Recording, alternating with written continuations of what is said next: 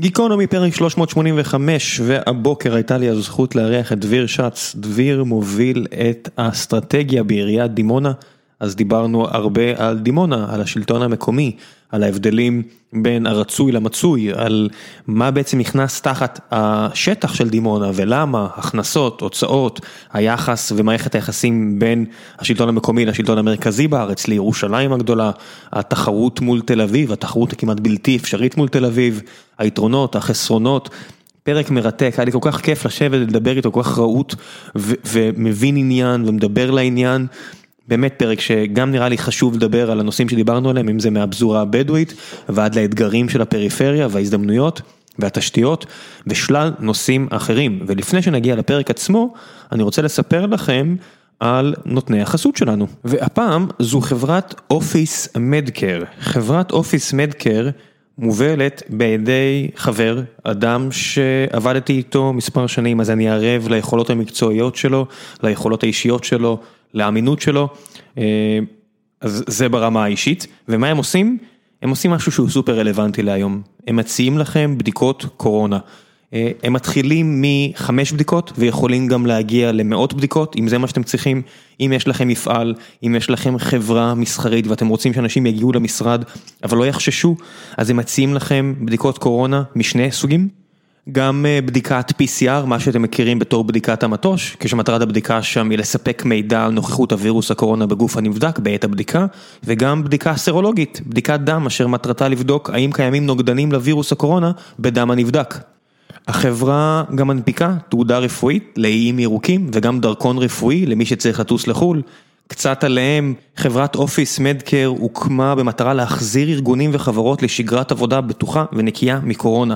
בהליך קצר ויעיל הם מגיעים למשרדכם ומבצעים בדיקת קורונה או בדיקות סרולוגיות כמו שציינו באופן מקצועי ויסודי ומחזירים תשובה עד 24 שעות מסיום הבדיקה. אני יודע שבמקרים מסוימים הם הצליחו להביא תשובות גם בשעות ספורות אבל הם מתחייבים לעד 24 שעות. כל אחד מאנשי הצוות שלהם מגיעים ניסיון מעולמות הרפואה והבריאות, הם מקפידים על עבודה יסודית, צמודה לפרוטוקולים ועל פי הנחיות משרד הבריאות. למאזיני הפודקאסט הם ישמחו לתת עשרה אחוז הנחה על המחירים אה, הרגילים שלהם והפנייה כאמור היא בעיקר לארגונים וחברות. גם חבר'ה פרטיים, זאת אומרת גם משפחות, אבל המינימום, מינימום, מינימום זה חמש נפשות, פחות מזה זה פשוט ממש לא ישתלם להם, והיעד הוא אה, ארגונים של עשרות עובדים, הם הצליחו אה, לדגום מאוד מאוד מהר גם חברות עם 100 עובדים, זה כבר קרה מספר פעמים, ורק שתבינו את היקף העבודה שלהם ועד כמה סומכים עליהם, אלה החבר'ה שדגמו את נבחרת ישראל בכדורגל, הפועל באר שבע, מכבי תל אביב, לפני משחקים באירופה, הם דגמו בהתראה של שלוש שעות מפעל של 70 עובדים, בגלל שאחד העובדים הגיע חולה. תוך שעה וחצי הם סיימו לדגום את כולם, ישבתי עם הבן אדם, אני אומר לכם ברמה האישית, זה מישהו שאני אישית סומך עליו, כמו שאתם יודעים, כל פרסום בגיקונומי אני מנסה לתקף אותו כמה שאני יכול ברמה הזו, וזהו, ועכשיו לגיקונומי, פרק 385, תהנו.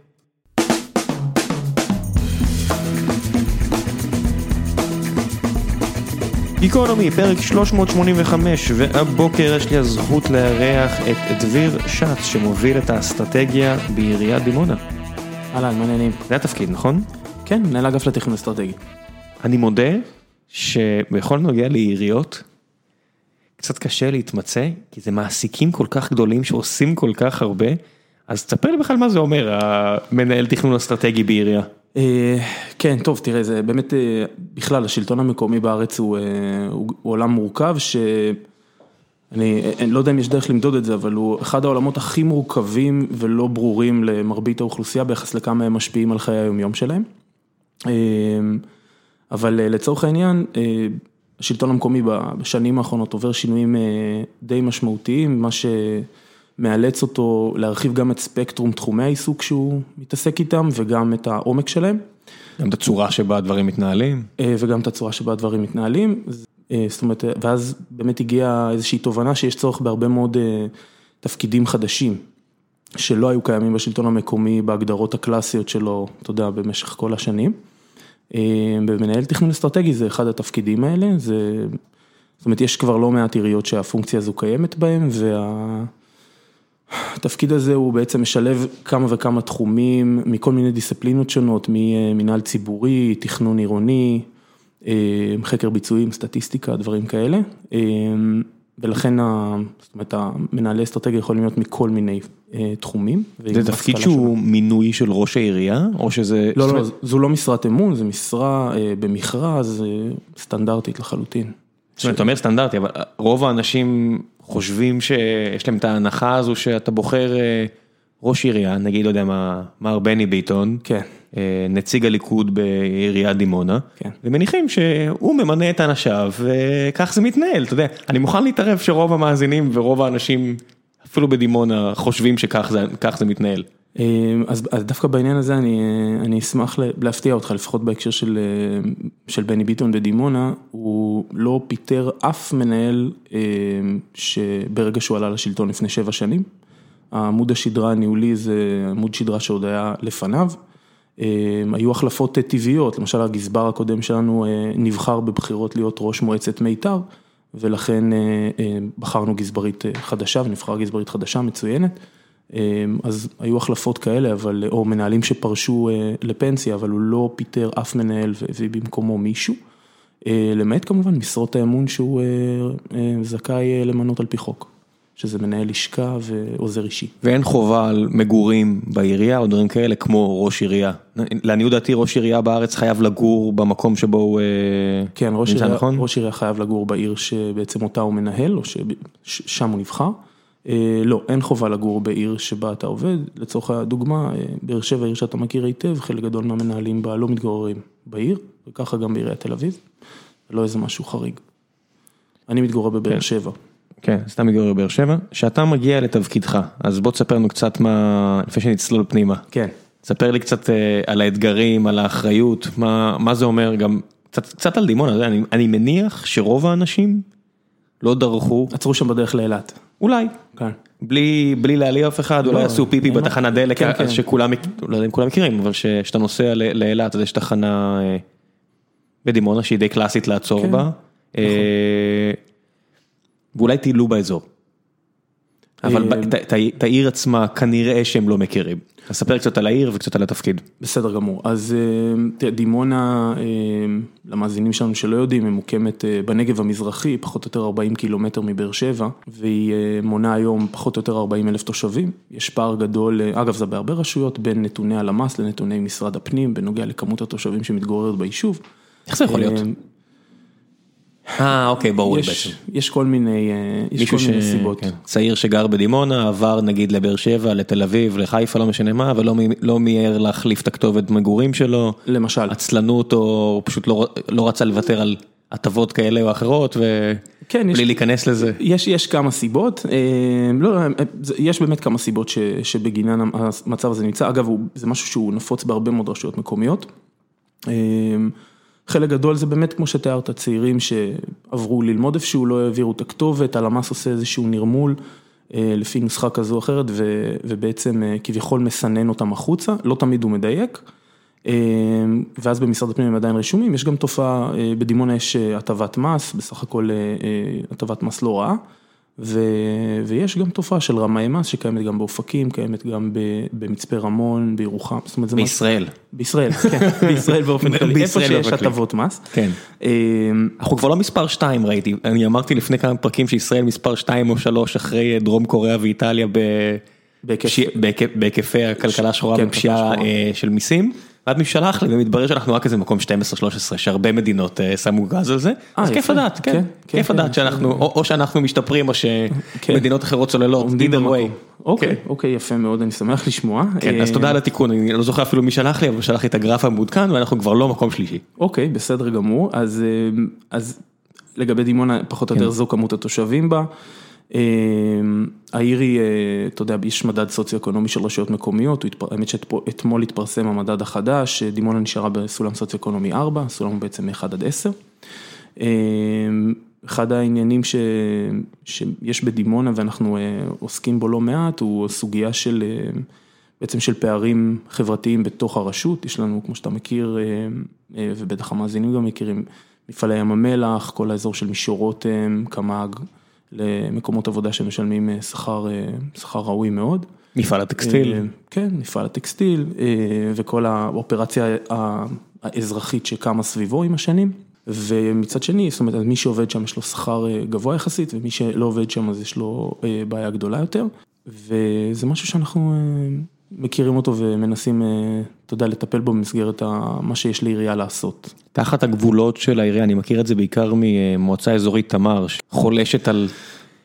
על הרבה יותר מדי שטח ומקבלת כנראה הרבה יותר מדי מיסים שנמצאים בשטח הזה על חשבון נגיד מקום כמו ערד למשל, איך זה בדימונה? אז זהו, בהקשר הזה אני אגיד ככה, דימונה היא העיר, העיר עם שטח השיפוט הכי גדול בישראל, לא כולל מועצות אזוריות. זאת אומרת איזה 200 ומשהו קילומטר רבוע. 220 אלף דונם, שזה השטח של דימונה, אבל מתוכו פחות או יותר 50 זה שייך לאיזשהו מפעל טקסטיל ו-50 זה שייך לבסיס חיל האוויר נבטים. כן. אם אתם מטיילים באזור אתם תראו גדר די ברורה ואי אפשר להתקרב אליה מן הסתם. ואם תעצרו יגיע רכב לבדוק מה... אתה תמיד רואה את הג'יפים מסתובבים וברור והכל בסדר. כן. עכשיו לגבי העניין הזה באמת עם הגבולות כמו שציינת לגבי מועצה אזורית תמר. מועצה אזורית תמר היא מועצה של פחות או יותר 1,400 תושבים, לפעמים קצת פחות, לפעמים קצת יותר, רק מפעלי ים המלח משלמים 58 מיליון שקל ארנונה, לא כולל אגרות והיטלים, ויש שם היקפי עבודות פיתוח. בשנה. בשנה, בשנה כמובן, רק בשנה.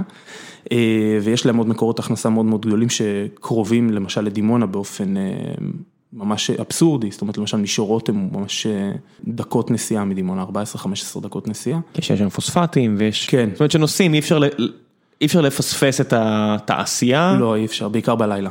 נכון, נגיד את זה ככה, תושבי דימונה זוכים במרכאות למחיר של אותם תעשיות, כן. שיש מחיר בריאותי אמיתי, מוכח, נכון. זה לא איזה קונספירציה, יש מחיר לתעשיות כאלה. אבל הם לא זוכים בתגמולים. לא. את התגמולים מקבלים מושבניקים על ים המלח, שאני מחבב חלק מהם מאוד. נכון. Some of my best friends מה שנקרא, it is what it is. בהקשר הזה אני אגיד שגם אני, זאת אומרת, בין ההתיישבות העובדת, אני נולדתי בקיבוץ מפלסים, גדלתי במושב כוכב מיכאל, אבל זאת אומרת, הסוגיה של מה שקורה באמת בנגב המזרחי לגבי חלוקת הכנסות היא, היא, היא לא סבירה. אני אגיד את זה ככה, יש חלוקת הכנסות ממישור רותם, של פחות או יותר שליש, שליש, שליש בין מועצה אזורית תמר, דימונה וערד, שזה פחות או יותר שישה מיליון שקל בשנה, אבל, אבל בגדול החלוקה הזו אין בה, אין בה היגיון לא חברתי, לא גיאוגרפי. לא דמוגרפי, כי זה בסוף מספר האנשים שצריכים לקבל את אותו, נכון, את אותו סכום. נכון, נכון, וזה עוד לפני שדיברנו גם על אוכלוסייה בדואית ענקית שמתגוררת במרחב הזה וגם לא נהנית מהרבה מאוד הכנסות, שהן בסך הכל הכנסות ציבוריות. בוא נגיד הם לא נהנים הרבה פחות מהרבה דברים אחרים, זאת אומרת אתה הרבה פעמים אם אתה נוסע לשם לטיולים או כי אתה מתגורר שם, כן, ואתה מסתכל ימינה שמאלה, זה קצת לא נתפס שזה 2020 וזו ישראל. אני מסכים, לראות תצ"א מלמעלה של עומר ולידה את אום בטין זה... עזוב תצ"א, תצ"א אתה לא רואה אפילו את ה... ויסלחו לי המאזינים הבדואים, את העליבות. זאת אומרת, אתה רואה את הילדים רצים שם בבגדים מאובקים. לפעמים יחפים אפילו. יחפים, ואתה רואה גמל, ואתה רואה גרוטאות ערומות, כאילו אחת על השנייה, עם המערום, לא ערומות ניוד, וזה לא נתפס. כן. זאת אומרת, זה לא נתפס הדבר הזה, וזה מסוג הדברים האלה, כמו שיש הרבה בעיות גדולות, ואתה אומר, וואו, איזה בעיה גדולה, אה, אני חוזר לחיי. אני, לגבי האוכלוסייה הבדואית, בטח בנגב המזרחי, אתה יודע, זה לא, נגיד רהט אפילו לא בנגב המזרחי, והיא העיר הבדואית הכי גדולה, בקרוב לדעתי תהיה העיר הלא יהודית הכי גדולה בישראל. הסוגיה הבדואית היא סוגיה סופר מורכבת שממשלות ישראל לדורותיהן לא עסקו בה מספיק ולא מצאו לה מענה.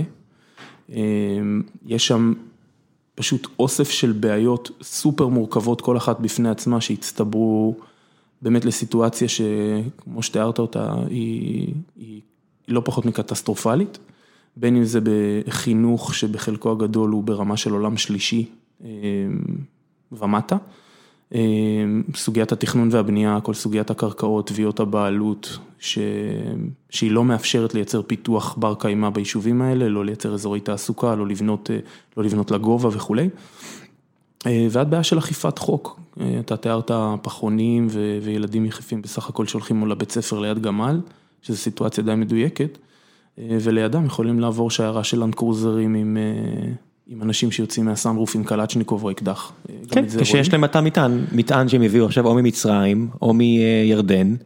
ו... או מהרשות הפלסטינאית. או ברשות הפלסטינאית בוודאי.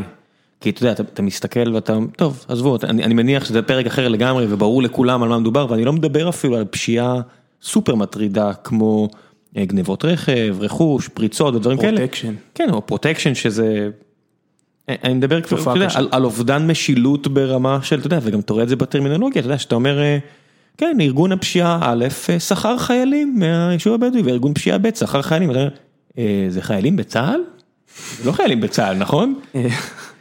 וכן, אנחנו רואים, לא יודע מה, מפכ"ל המשטרה החדש, שנראה מאוד מבטיח, נראה בן אדם מאוד ערכי נכון. וצנוע, והוא מהאזור, הוא תושב אשקלון, לעניות דעתי, born and raised, אני כן. עושה פה עכשיו את הככה, זה בן אדם שהקים את אה, את שמשון, לעניות דעתי, את יחידת המסתערבים בעזה, ובן אדם ששירת ב- בימ"מ, עם כל הכבוד, עמד מול אנשים מפחידים מאין כמוהם. ככל הנראה.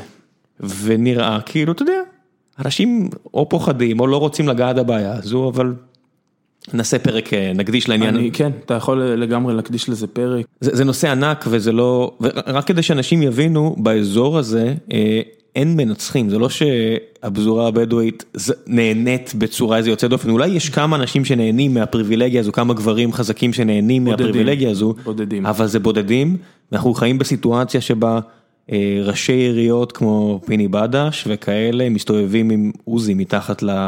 מי שמכיר יודע, מתחת למושב שלו באוטו לשעבר, מעומר, וזה המדינה.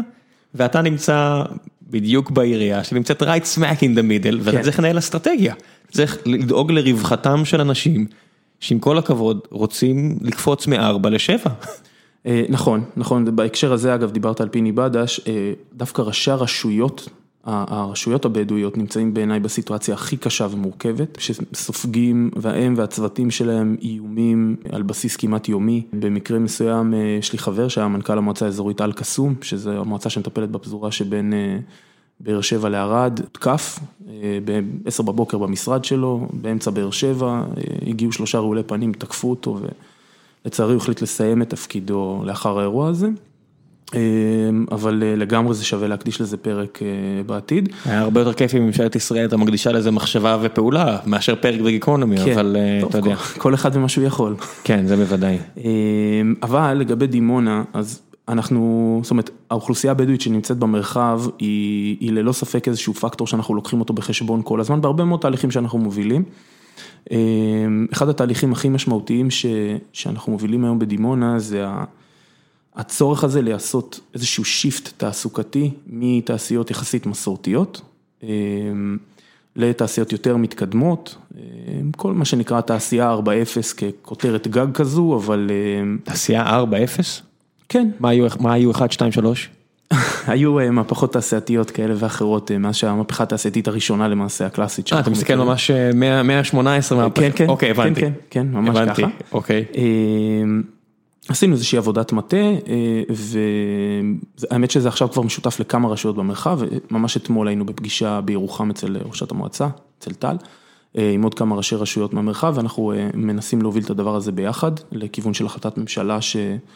שבעצם תיתן תיקוף לאומי לתוכנית הזו, כשהכוונה היא בעצם לייצר משרות איכות בהיקפים יחסית משמעותיים למרחב, ולהפוך את הנגב המזרחי מאזור שיש בו היום את כי"ל ויחידותיה, ומפעלי תעשייה יחסית מסורתית.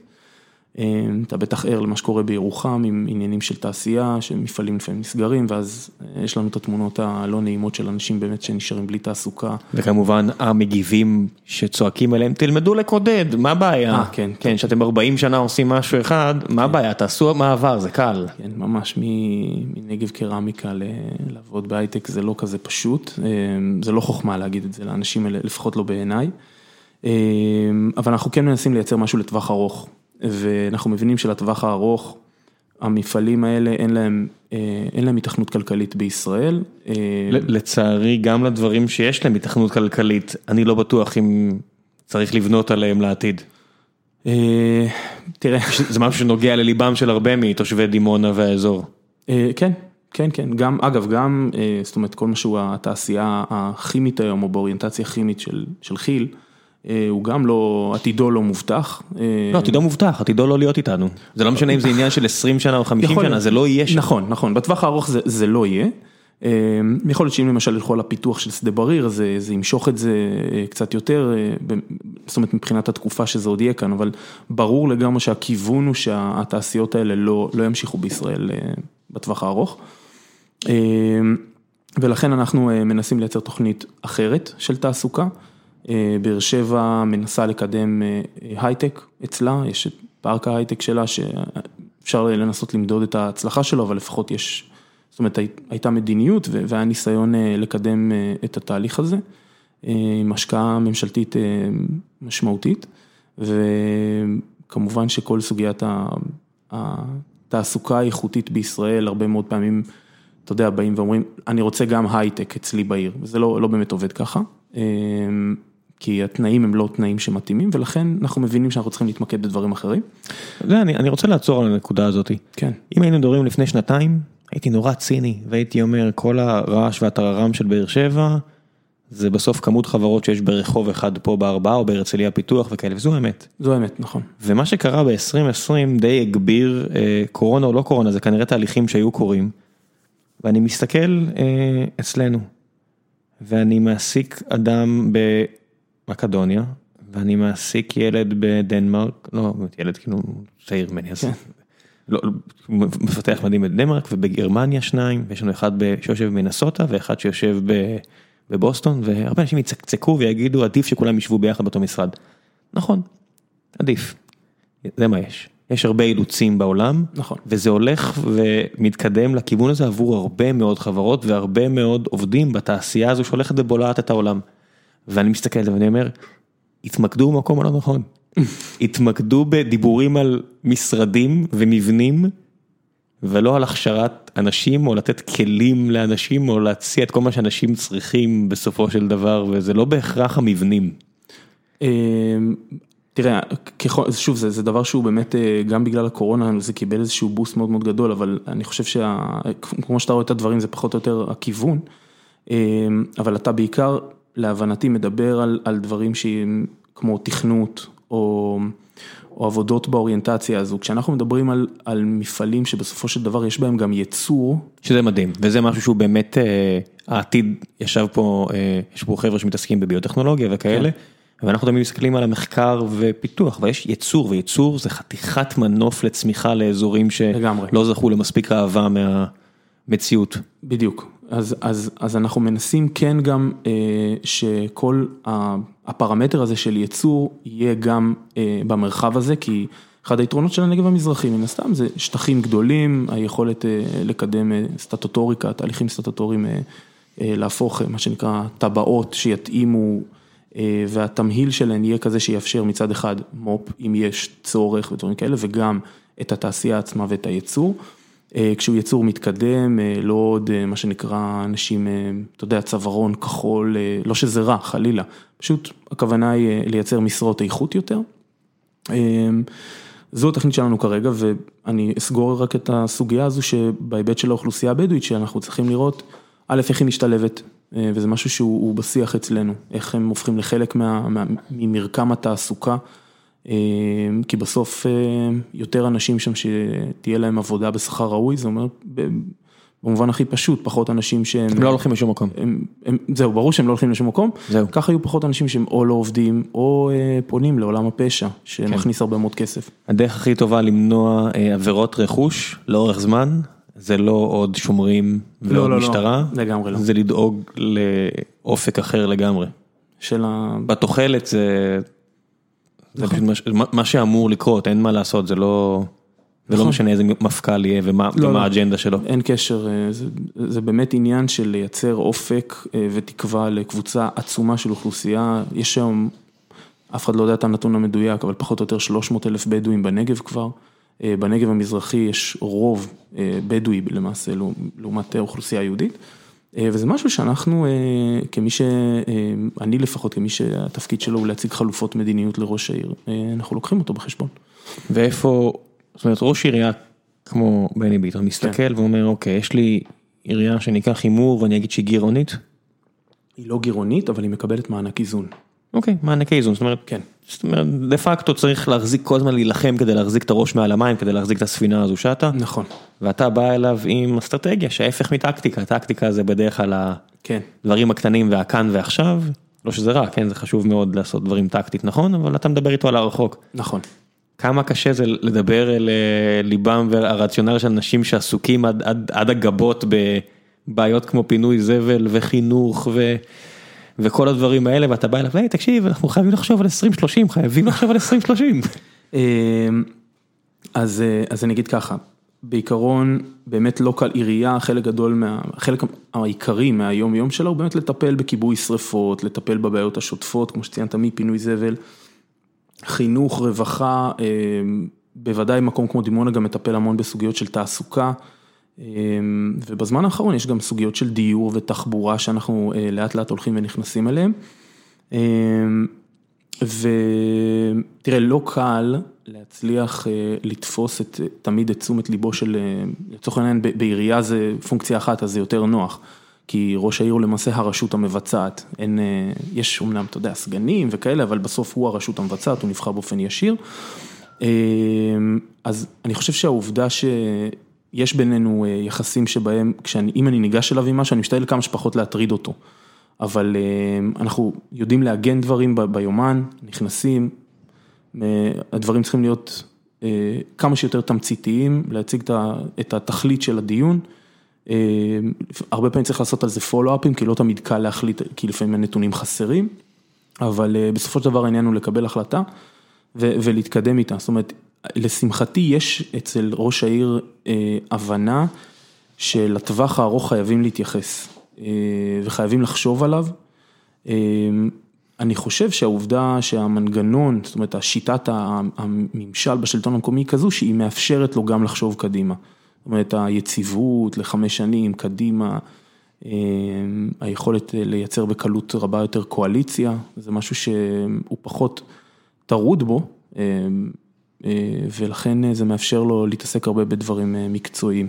אחד הדברים שהם תמיד אנומליה זה, זאת אומרת כולם מדברים עכשיו על ההתפקדות של גופים כאלה ואחרים לליכוד וכל מיני כן. כאלה ובוא נשנה את הלך הרוח, אני שומע אנשים שבוא נתפקד למען שינוי בתי המשפט, בוא נתמקד, נתפקד לזה וזה, ואני אומר, בדימונה יש 34 ל-40 אלף אנשים, תלוי את מי שואלים, מתוכם, לא יודע מה, אני מניח כ-20 אלף אה, בעלי זכות הצבעה, או 25 אלף בעלי זכות הצבעה. משהו כזה. שזה לא מעט. אה, אנחנו מדברים על חצי מנדט, אם אני לא טועה, משהו כזה, או שלושת רבעי מנדט, 40 אלף כן, מנדט, שלושת רבעי מנדט, כן. משהו כזה.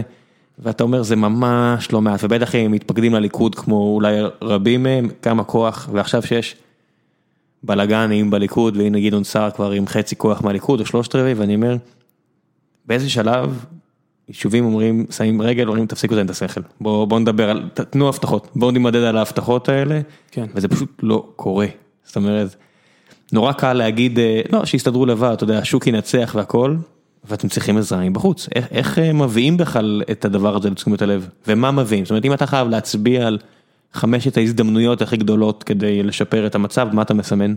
אוקיי, אני אתחיל בעצם מהדבר הראשון שאמרת, אז כן, זה זה לא סוד שהליכוד שלצורך העניין כרגע מפלגת השלטון, ובטח מפלגת השלטון בעשור או 15 שנה האחרונות, או ב-40 שנה האחרונות פחות או כן, יותר. כן, 77. מפלגה הכי אה, הכי פופולרית בדימונה, עם הרבה מאוד אנשים שתומכים בליכוד, וגם הרבה חברי מרכז ליכוד וכולי, ומתפקדים. זה מאפשר אה, גישה אה, מהירה יותר או ישירה יותר לחברי כנסת ושרים. אני חושב שזה, זאת אומרת, זה שאני אומר את זה, זה לא דבר מפתיע. אה, בוודאי כשראש העיר הוא אדם שהוא הרבה מאוד שנים בפוליטיקה, ו...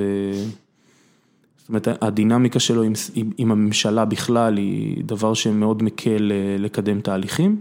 אני חושב שיש הרבה מאוד דברים שלא משנה איזה שלטון, אבל בוודאי לצורך העניין שלטון אה, שרוצה לדאוג למצביעים שלו. יש באמת כמה דברים, אני לא יודע אם חמישה, אבל אה, כמה דברים שהם קריטיים בעיניי לפיתוח אה, של דימונה באופן ספציפי וגם של הנגב המזרחי, אני הרבה פעמים אה, מדבר גם על הנגב המזרחי, כי אנחנו באמת משתדלים לראות אזורית כחלק ממדיניות של ראשי הערים שהסכימו על זה, וזה דבר שהוא לא מובן מאליו. קודם כל זה שדה התעופה בנבטים, כל הסוגיה הזו של להקים שדה תעופה, בעצם נתב"ג, שתיים, כל אחד יכול לקרוא לזה איך שהוא רוצה, להקים אותו בנבטים, יש התנגדות גדולה מאוד של חיל האוויר, והמאבק הזה הוא מאבק שנמשך כבר שנים. מה הסוגיה בעצם? הקפסיטי של נתב"ג לא תספיק, לא תוכל לעמוד בהיקף הביקושים לטיסות שהולכים להיות בישראל בשנים הקרובות. גם אם הוא יעבור עבודות הרחבה וכאלה, בסוף זהו, הוא לא יכול להתפתח מעבר לזה. והמדינה בעצם החליטה, היו כמה חלופות, בסופו של דבר נשארו שתי חלופות, אחת בעמק יזרעאל ואחת בנבטים, וחיל האוויר דורש לקיים את זה בעמק יזרעאל. למה? טיעונים ביטחוניים כאלה ואחרים. טיעונים ביטחוניים? כן, זה מה ש... זה הטיעונים. מה הטיעונים הביטחוניים? אני מכיר... אוקיי, מה הטיעונים ואז נראה מה... שני הטיעונים שלפחות הוצגו לנו כטיעונים, טיעוני ליבה ללמה לא, הראשון זה הקרבה לקמ"ג, מה שיכול ליצור מצב... הרבה מטרות במקום אחד? נניח הרבה מטרות במקום אחד, או של מטוס זר שמחליט לבצע, במקום לנחות בשדה התעופה הוא רוצה לנחות במקום אחר. אוקיי. ואז אין מספיק זמן להגיב וליירט. כן, אבל זו סוגיה שכשאנחנו בדקנו אותה לעומק, שוב, אנחנו לא אנשי... איך אתה יכול לבדוק דבר כזה לעומק, כאילו מה... הולכים לאנשים שהם אנשי חיל האוויר, אבל כבר לא במדים, ועושים עבודה מולם, גם בתשלום. זאת אומרת, אתה משלם לאנשי מקצוע. הכל בסדר, אנשים שאף אחד לא חייב, אתה יודע, לא, לא. מי שישתחרר ורוצה עכשיו, צריך לתת עבודה עמוקה של ייעוץ ומחשבה וצריך לחשוב על זה לעומק, מגיע לו את השכר שלו, הכל בסדר. כן. אוקיי, אז הבאתם טיעון נגד, מה עוד? טיעון נגד, ויש את הטיעון שלהם, שזה בגלל בעצם הטייסת החדשה של ה-F35, שזה גם לא אפשרי מאיזושהי סיבה שאני... מה הקשר בין טייסת מבצעית של צה"ל לבין שדה תעופה אזרחי? אני לא הצלחתי להבין, אבל אני משתדל להיות צנוע ולהגיד שזה כי אני פשוט לא איש מקצוע בתחום הזה. לא, מה הם אומרים? מה הטענה? שזה סודי ושזה... לא הבנתי, אוקיי, אני מבין שזה סודי וזה באמת נשק מתקדם, המדינה היחידה לעניות דעתי מחוץ לארצות הברית שיש לה כאלה, בסדר, ידה ידה ידה. מה הקשר לזה תעופה אזרחי? אין לי הסבר סביר, זאת אומרת, אני לא... הם לא מחויבים אפילו להגיד? לא, הם פשוט אומרים שזה לא אפשרי ושזה יגרום המון המון בעיות ושזה... אני מת על הדברים האלה. יפריע לנתיבי טיסה ואימונים. כן, זה כמו שסירקין, שהיה אמור להיות מפונה לעניות דעתי מאז 2002 או 2003 בצו בית משפט, היחידה ששמה כל הזמן מוצאת סיבות אחרות, אנחנו חייבים להגיע במצב של בני ערובה נורא מהר, אחי מסוק זה 4 דקות לשם 4 דקות לפה ואז אתה מגיע לאירוע של 24 שעות, על מה אתה מדבר? יש שם משהו. אוקיי, אפשר לבנות כזה במקום אחר? זה ביטחוני, אני לא יכול להגיד לך. כן. זה באמת מצב שלנו קשה להתמודד איתו, שוב, כי, זאת אומרת, על הדיון הזה, נבטים היא למעשה שכונה של דימונה, זה שטח של דימונה, כל האוכלוסייה האזרחית שחיה בו, המשפחות של הטייסים ושל אנשי צוותי האוויר, הם תושבי דימונה, אנחנו נותנים שם את כל השירותים שלנו, הם רובם לומדים בבתי הספר בדימונה, זאת אומרת, הילדים שלהם גני ילדים בתי ספר. ואנחנו מאוד נהנים לעבוד איתם, הם אנשים מצוינים, איכותיים, ואנחנו, לשמחתי אנחנו מצליחים מה שנקרא להתווכח בצד אחד ולנהל מרקם חיים איכותי ככל שניתן. מי הצ'מפיון שלכם ברשות המחוקקת מבצעת? מה זאת אומרת? מי האדם הכי בכיר שנושא על ניסו את דימונה ואת הרצון שלה ששדה התעופה יהיה לידה?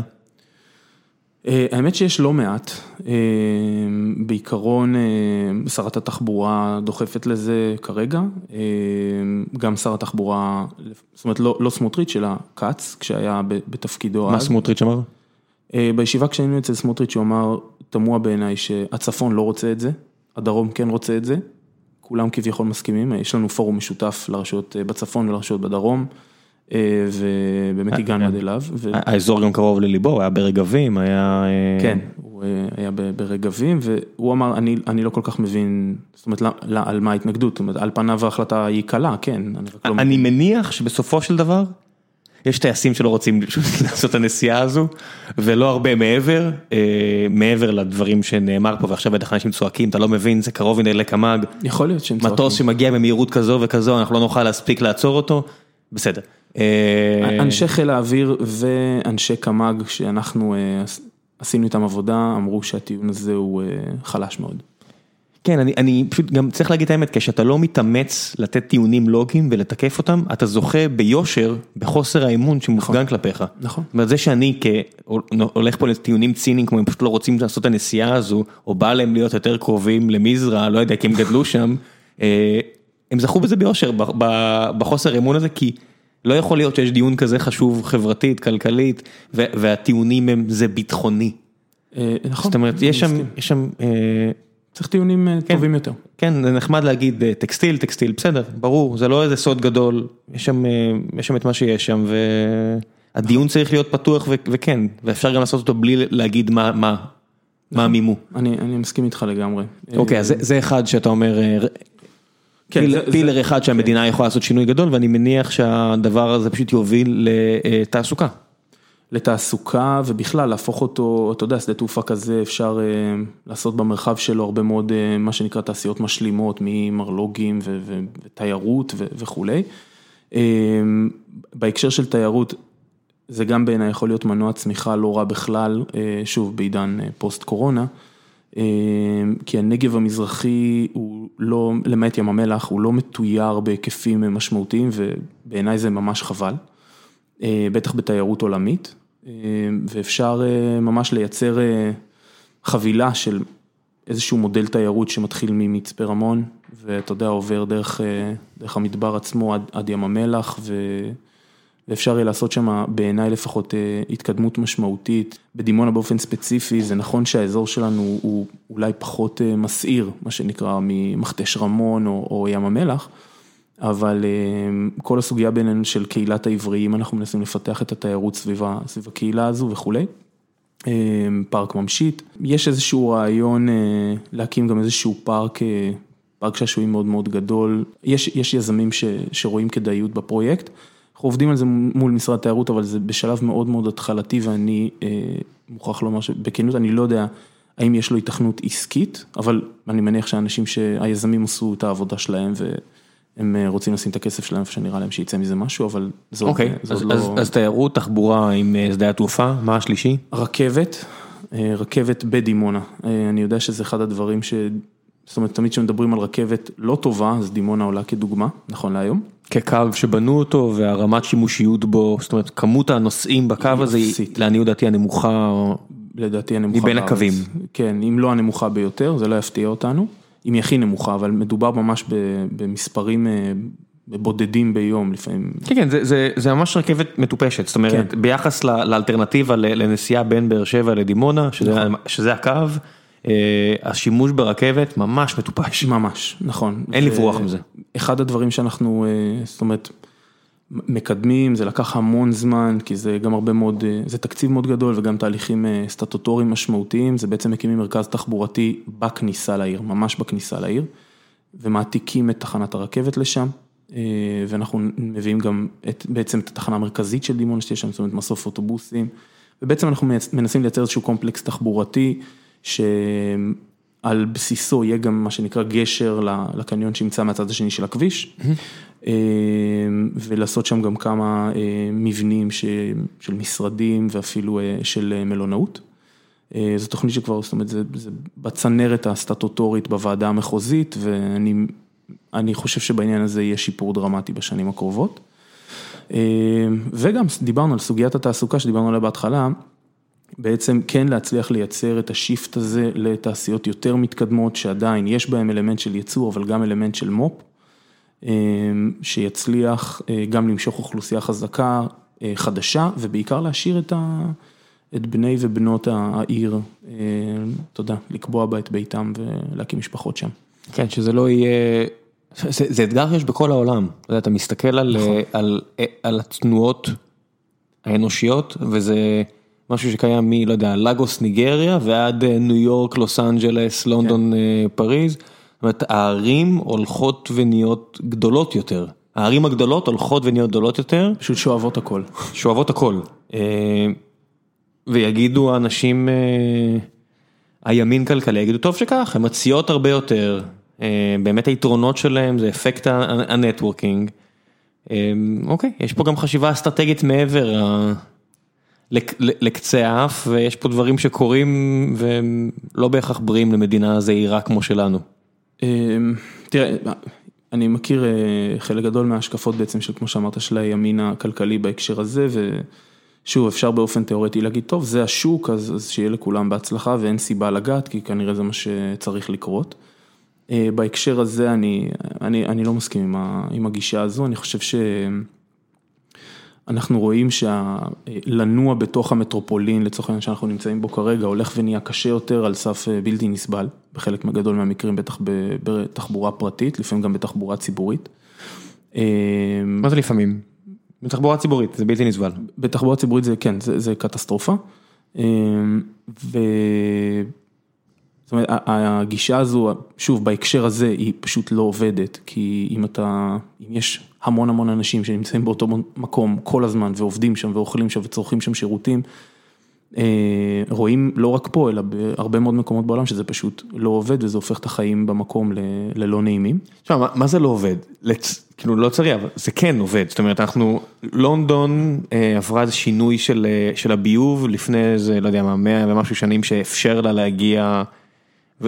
ושכל כך הרבה קקי יזרום בעורקי התחתיים, ורק עכשיו היא מגיעה שוב לקצה הזה, והעיר כאילו, אתה יודע, וכל הערים האלה, כולל תל אביב, כבר אין הבדל, אתה מסתכל, אתה עובר בין תל אביב בצד אחד, הנה כבר אתה ברמת השרון, ומצד שני, אתה תל אביב, הנה אתה כבר בגבעתיים, נכון, והנה תל אביב אתה כבר בבת ים, וזה פשוט נהיה כרך אחד ענק, ואני מסתכל, האתגר של מקומות כמו דימונה, רק הולך וגדל, זאת אומרת הפער הולך וגדל וגם המהירות שבה, התאוצה גם הולכת וגדלה.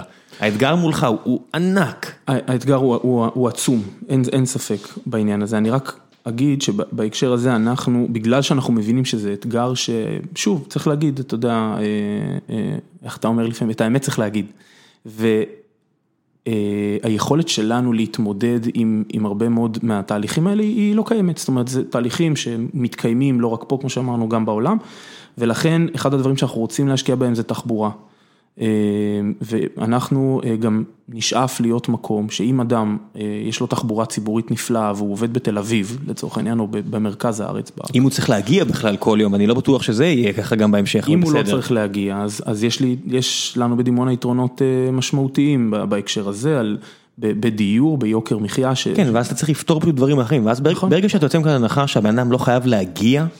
לעיר הגדולה או לקרא או למטרופולין הגדול, אתה פתאום מתחיל לחשוב, רגע, אז אולי בכלל אני צריך לשפר תשתיות אחרות. נכון. כמו שהאינטרנט יהיה הרבה יותר, זאת אומרת, כדי לשים אינטרנט מהיר מאוד בדימונה, זה הרבה הרבה הרבה יותר קל מאשר להפוך פה את ה... אני מצביע פה, זאת אומרת בתל אביב, כדי להפוך פה את הרחובות ולהחליף נחושת לסיבים אופטיים. אתם לא מבינים עד כמה האתגר הזה קטן, תראי עכשיו הממשלה מחליטה, מה שיועז הנדל לפי דעתי ניסה בחקיקה. שהאינטרנט יהיה הרבה יותר מהיר וטוב, זאת אומרת, צריך להגיד את האמת, זה פשוט בעיה הנדסית הרבה יותר פשוטה. אני מדבר עם עובדים שלנו בלוס אנג'לס ובוואלי והאינטרנט שלהם מסריח, אתה מדבר עם אנשים בסנט לואיס והאינטרנט שלהם מדהים. אוקיי. אין סיבה שבארץ זה לא יהיה ככה. אין סיבה. שחלק מהיתרונות של מקומות כאלה, זה הדברים שפשוט קל יותר לעשות בהם, שהמים יהיו טעימים יותר, שהאינטרנט יהיה טוב יותר. כן. זה באמת כאילו הדברים הטריוויאליים, תחת ההבנה. שאולי אנחנו מתקדמים למקום שאתה לא צריך להגיע לעיר פיזית כל יום, אולי אתה צריך להגיע פעם, פעמיים בשבוע, ואז פתאום יש לך מקום לתת פייט. נכון, נכון, וזה באמת, שוב, אנחנו עדיין בעניין הזה של הקורונה, אז אנחנו, אני, אני לפחות עוד לא יודע, אתה יודע, לבוא ולשים נתונים כאלה שהמגמות הן כאלה, זה טיפה מוקדם. וגם, וגם לך תדע, כי תוך חודשיים, חודשיים שלושה, אני מקווה שרוב האוכלוסייה תתחסן ו... ונעבור לפרק הבא בחיינו, אבל... נכון, ואחריו אפשר יהיה באמת מה שנקרא להתחיל לגבש מדיניות ליום שאחרי, ליום שאחרי באמת, לא, כי כבר עכשיו כמובן שאנחנו עובדים על היום שאחרי, אבל בהקשרים אחרים. אני מסכים לחלוטין שמה שאתה מדבר עליו בהקשר של מדיניות, של תשתיות טובות יותר, של איכות חיים גבוהה, זה דבר שאנחנו חייבים להשקיע בו ולהשתפר בו. זה גם, זה גם לא אותו סיטואציה כמו בכל העולם, בכל העולם, לוס אנג'לס וניו יורק והוואלי וסיאטל הם דמוקרטים. והם הולכים ונהיים יותר ויותר דמוקרטים. ודמוקרטים נגיד זה עכשיו המפלגה שהם העלו לשלטון. כן. בארץ, למרבה הפרדוקס, הערים אכן יותר נוטות למפלגה או לפוליטיקה שמפסידה פה כבר 40 שנה, והספר נשלט בצורה מוחלטת, מוחלטת, על ידי המפלגה ששלטת כבר, או הגוש ששולט כבר 40 שנה עם הפסקות ספורדיות קצרות מאוד, וזה אנומליה. יש פה באמת עניין שהוא טיפה מוזר, אבל מצד שני, אני חושב שבישראל, זאת אומרת, המרקם החברתי הוא מאוד, הוא שונה בהרבה, יש לך ערים גדולות מאוד בישראל שהן לא נוטות לצד הליברלי. באר שבע, הנה באר שבע זה עיר של הליכוד, בת ים, נתניה, ירושלים זה העיר הכי גדולה מבחינת אוכלוסייה, היא עיר מאוד ימנית, משלל סיבות, בסדר, אבל אני אומר, המקומות כוח, הרי טראמפ ניצח, אבל הוא הפסיד מבחינת כמות האנשים, וכמות האנשים הולכות לעיר, ועיר גדולה יותר, אלא אם כן יש את המרכיב הדתי, כמו בירושלים, אין מה לעשות, גם בבאר שבע. הצעירים יותר, מה שהיום הם חושבים זה מה שהיה נתפס פעם כאולטרה ליברלי. כן. החוק, הכיוון של החץ הוא מאוד ברור, אז אולי הם ימשיכו להצביע ליכוד, אבל מה שהם מאמינים בו... הוא יותר ליברלי, כן. מזכויות להט"ב וכל הדברים האלה, שאני לא אמנה כל מיני דברים שיש לי בראש כדי לא להביך אנשים, ויש לי בראש כל מיני דברים שהם מאוד ברורים לגבי הסיפור הזה, אני לא אציין אותם, אבל הכיוון הוא ברור, ובארץ, כאילו היית מצפה שמקומות כמו תל אביב ידפקו, כי... כי אתה יודע, הם מפסידים למפלגה המפסידה, אבל זה הכל בדיחה אחת גדולה, כי היא רק מקבלת עוד ועוד הטבות בצורה כזו או אחרת, אם אתם מבינים או לא, ואיכות החיים פה רק עולה, למרות שכביכול הם הצד המפסיד פוליטית. ודמוגרפית. ודמוגרפית, זה נכון, אבל בהקשר הזה אני אגיד ככה, דימונה, אני לא יודע לגבי רשויות למשל בפריפריה הצפונית יחסית, אבל לפחות לגבי דימונה, השלטון שכביכול נבחר באופן ברור ומשמעותי על ידי התושבים בדימונה, השלטון משקיע, כן משקיע בחזרה בדימונה, זאת אומרת, רק הפרויקט שתיארתי קודם של הבניית מרכז תחבורתי הזה, זה סביב ה-300 מיליון שקל. כן, כן, אני לא מדבר אפילו על שטרות, אני מדבר על נטו תוצאות, לזרוק שטרות על מדורה, לא תמיד מחבר אותה, צריך לעצור ולחשוב ופונקציית מטרה, לא להימדד על כמה כסף השקעת, כי להעביר תקציבים, הרבה פעמים אתה מעביר תקציבים, אז הם פשוט נשאבים למאכערים, ואנחנו רואים את זה בערים ערביות, ורואים את זה בהרבה ערים אחרות בארץ, אני לא אומר אפילו שחיתות, אני סתם אומר שזה זורם לקבלנים בינוניים, שהם פשוט מקורבים לאנשים, אבל בסוף התוצאות לא טובות. ומתישהו היית מצפה שהאנשים יהפכו שולחן ויגידו, היי חבר'ה, אנחנו מצביעים לכם כבר מלא זמן, אפשר שהדברים פה ישתפרו? one way or another? במקום שאנחנו רק נעבור לעיר הזאת שהיא לא מצביעה לכם? כן, תשמע, ברור שיש במה שאתה אומר, יש בזה משהו משמעותי אפילו, אבל אני אגיד ככה, דימונה לפני 15 שנה, היא הייתה משמעותית פחות טובה, משמעותית, גם באר שבע, איכות חיים פחות טובה ממה שדימונה מציעה היום. חד משמעית.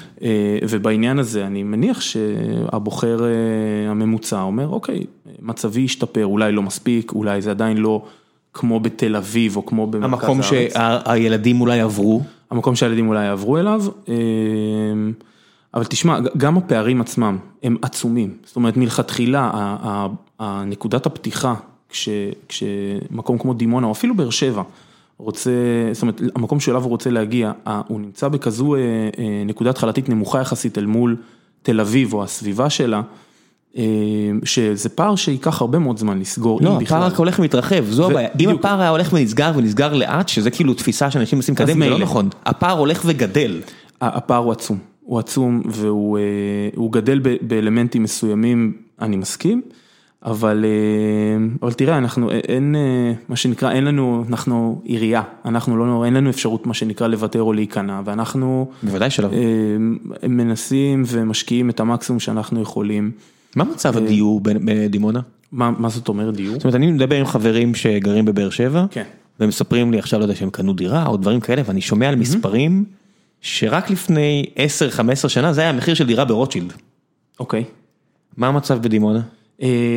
אז מחירי הדיור בדימונה הם, הם, זאת אומרת, הם מאפשרים לרכוש דיור צמוד קרקע אפילו, שזה הדבר הכי מבוקש בדימונה, באופן שלא מפתיע נראה לי אף מאזין שלנו. זאת אומרת, זה גם אחד מהדברים שאנחנו מתעסקים איתם המון, האם אנחנו רוצים לייצר יותר צמודי קרקע, אבל אחר כך יש לזה עלויות בתחזוקה ובהרס של שטחים פתוחים וכולי. או מצד שני לעשות בניינים גבוהים יותר, אבל אז יש לזה הרבה פחות ביקוש. אבל מחירי הדיור הם הם סבירים לחלוטין, זאת אומרת, מה זה סבירים? גם היה קפיצה? הייתה קפיצה, אבל לא באופן, זאת אומרת לא באופן משמעותי, הרבה פחות ממה שהיה בבאר שבע, אגב, אני לא בטוח שזה לא ישתנה גם בבאר שבע, כמות הבנייה החדשה בבאר שבע היא עצומה, ואני לא יודע אם הביקושים... בניגוד לכמות האוכלוסייה, שלא גדלה, ושוב אני אומר לעניות דעתי בפעם התשיעית בפרק הזה, אבל אם אני לא טועה, באר שבע שפעם הייתה העיר הרביעית הכי מאוכלסת בארץ, כן. אני חושב שהיום ראשון לציון, פתח תקווה, עברו אותה, כן. בדרך, אני מניח אפילו אשקלון ואשדוד. אשדוד עברה את באר שבע מזמן, ונתניה לדעתי ממש נתניה, עכשיו. אשקלון ייקח לה עוד זמן. כן, אבל היא מקבלת הרבה אהבה, היא גם חתיכה פנינה קטנה, חמודה כזאת על הים. היא גדלה בקצב מדהים. ואני יכול להבין למה, ובאר שבע אני רואה את כל הבנייה שם, ואני אומר, אוקיי, אבל אין פה עוד אנשים. תראה, אני לא מכיר את הנתונים האחרונים של באר שבע. אני חושב שהיא עדיין מתחת ל-200 אלף אנשים. לא, לא, היא מעל 200 אלף אנשים. היא כבר מעל 200 אלף אנשים? כן, היא סביב, שוב, דיברנו על למ"ס ומשרד הפנים, אבל לדעתי סביב ה-210 אלף איש. וכשאני הייתי ילד, לא אני זוכר מספרים כמו 170, 180, זאת אומרת לא היה איזה גידול, היא לא עשתה איזושהי קפיצה. היא, שוב, דווקא בהקשר הזה, שוב, כי לא באתי עם נתון ספציפי על באר שבע, למיטב ידיעתי היא בהגירה שלילית, אבל היא גדלה בגלל שהילודה מפצה על זה. אבל למיטב ידיעתי היא בהגירה שלילית קטנה, וזה מגמה שגם באר שבע צריכה להתמודד איתה, כי גם היא מתמודדת מול אתגר עצום של אזור שפשוט שואב אליו הכל. כולם, כולם מתמודדים נגד, זאת אומרת גם אם הייתי מארח פה את, איך אומרים, ראשת, ראשת העירייה? כן, ראשת העיר. או ראש העיר. ראש העיר, נראה לי. אז אם הייתי מארח פה את ראש העיר חיפה. כן, עינת קליש. עינת, אז היא הייתה אומרת אותו דבר, זאת אומרת, וחיפה זה באמת, אם אנשים אומרים איזה בזבוז פוטנציאל זה באר שבע, חיפה זה בחזקת ארבע. נכון. זאת אומרת, חיפה זה ממש, חיפה הייתה אמורה להיות הסן פרנסיסקו של ישראל. נכון. חיפה הייתה אמורה, באר שבע זה ממש אתגרים, באר שבע דימונה זה ממש אתגרים, אתם מטפסים על הר, כן, על הר גדול. שהוא ממש הר, חיפה זה היה אמור להיות קל, והם בועטים בדלי הזה בצורה מפוארת בעיניי. כן. חיפה זה ממש היה אמור לתת את הפייט לתל אביב. תראה, קשה, בכנות, קשה מאוד להתמודד עם, נקרא לזה תל אביב, אבל זה עם אזור המרכז או גוש דן. זה תל אביב, זה בסדר, אתה יכול לקרוא לזה רמת השרון, אבל זה עוד שכונה בתל אביב נהיה. נכון, נכון, אני מסכים איתך. אגב, אפשר, כל הסוגיה הזו של איחוד רשויות ולהפסיק עם ה... מה דעתך על זה? אני באופן אישי תומך בזה, אני חושב שצריך להיות איחוד מסיבי של רשויות בישראל. גם במרחב של הנגב המזרחי, למרות שאין רצף טריטוריאלי, יש מודלים לגמרי סבירים והגיוניים לנהל רשות אחת באיחוד רשויות שם. ספר לי את הרציונל, כאסטרטג. אם ניקח את דימונה, ירוחם, מועצה אזורית תמר, מועצה אזורית רמת נגב, מצפה רמון וערד, אפשר לבנות מודל שלצורך העניין עיר אזורית, מועצה חבלית, לא משנה איך תקרא לזה. שלטון ריכוזי, מה זה משנה? כן, עם שלטון אחד. שמצד אחד גם מבטיח שהריכוזים הגדולים לא, מה שנקרא, ידרסו את הריכוזים הקטנים ובעצם לא יתקצבו אותם וכולי, אלא כן מבטיחים איזשהו, איזשהו משטר סביר, וכולם מיוצגים בו. ההסתכלות שלי על המרחב באופן, זאת אומרת מבחינת תכנון ובנייה, היכולת לייצר איזור מלשון מה שנקרא, אוקיי, האזור הזה יש לו התמחות פה והאזור הזה הוא כזה ופה אני יכול לעשות ככה והממשקים יהיו כאלה, זה יקל בהרבה. כל הזמן, זה יקל על הרוב. זה יקל על הרוב המכריע לדעתי. כן, זאת אומרת האלף ומשהו אנשים, כן, אני מסתכל על עומר, שאני הייתי ילד הייתה חמישה קילומטר מבאר שבע, והיום זה נראה כמו שכונה. אני כבר יותר קרוב לעומר מאשר למרכז העיר באר שבע. בוודאי, עומר נהייתה שכונה שמוקפת בבאר שבע, וכל פעם שאני מגיע לבאר שבע, שהיה את טרנר, שהיה משחקים של הפועל באר שבע, הייתי עושה את זה יותר, עכשיו פחות. זה פשוט בנסיעה, אתה פשוט קולט, וואו, באר שבע ממש עיגפה אותה וכבר עוקפת אותה לגמרי. כן. ועומר פשוט כמקום שהוא, אני מניח בסוציו-אקונומי, תשע או שמונה או עשר. אתמול יצא המדד החדש, עומר ולהבים הם עשר. טוב, לא באמת מפתיע, זה באמת אחד, תמיד היה מהיישובים, לחשוב שפעם היו מביאים סוסיתא למי ש...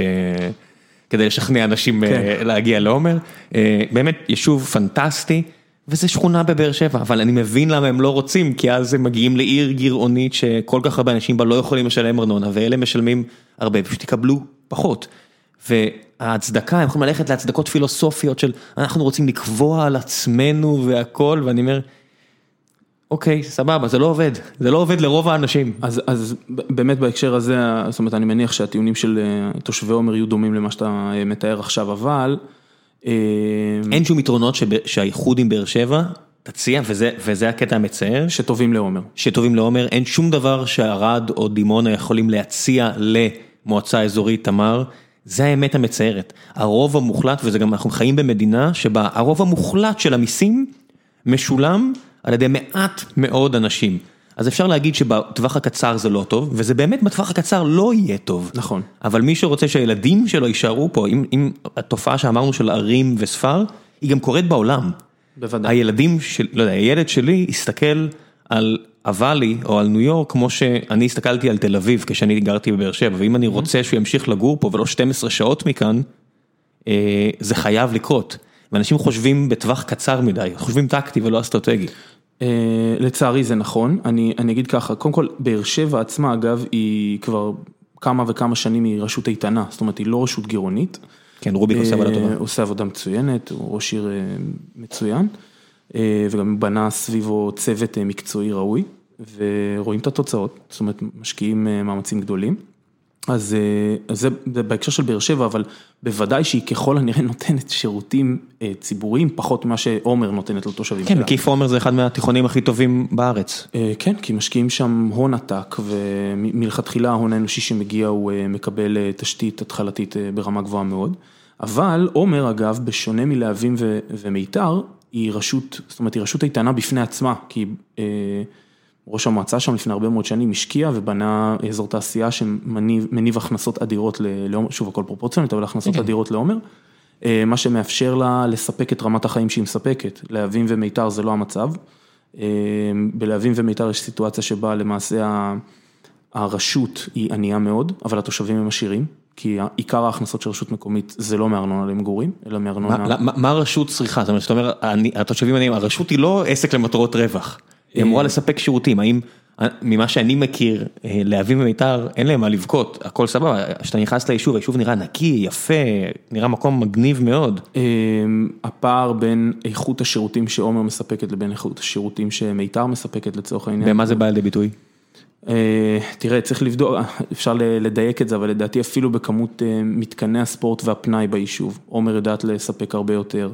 אה, היצע של, אה, של הרבה מאוד שירותים שכנראה בעומר הם, הם טובים יותר. האמת שיכול להיות מעניין לעשות מחקר השוואתי, אבל אני יכול כן להגיד כאן שאני מאוד אופתע אם מיתר ולהבים נותנות את אותם שירותים מוניציפליים. אני לא יודע אם הארנונה זה, הצו הארנונה שם הוא שונה לדעתי, אבל הוא איך זה. הולך עם ארנונה? אני- יודע שהארנונה בארץ היא כאילו כסף של המדינה, והמדינה בטובה אה, זורקת אה, כמה שהיא רואה לנכון בחזרה לרשויות או משהו כזה, נכון? זה לא. לא הכנסות של ה... לא, ארנונה, ארנונה זה, אה, זאת אומרת, יש כל מיני שיטות לחישוב הארנונה ויש כל מיני תעריפי ארנונה, כל, זה אחת הבעיות שאני יודע שאגב משרד הפנים, שגם פה אני כן מרשה לעצמי לומר, עושה עבודה משמעותית בשנים האחרונות, גם שם הרימו את הכפפה ויש שם צוותים מקצועיים טובים מאוד שמנסים להקל עלינו ויש לנו שיח אה, די פורה איתם בשנים האחרונות. ספר קצת על הסיטואציה, מה מה זה אומר בעצם? אה, משרד הפנים למשל מוביל רפורמות בכל מה שקשור בתקינה ובאיוש אה, כוח אדם, כל מה שקשור בדיני מכרזים, אה, קביעה של תנאי סף, הוספה של בעלי תפקידים חדשים, אה, לפעמים זה מגיע גם עם תקצוב אה, ראוי ומתאים, זאת אומרת שאומרים, תשמעו, אנחנו מבינים שיש צורך ב... אה, סתם, דוגמה, מנהל כל תחום השירות לתושב.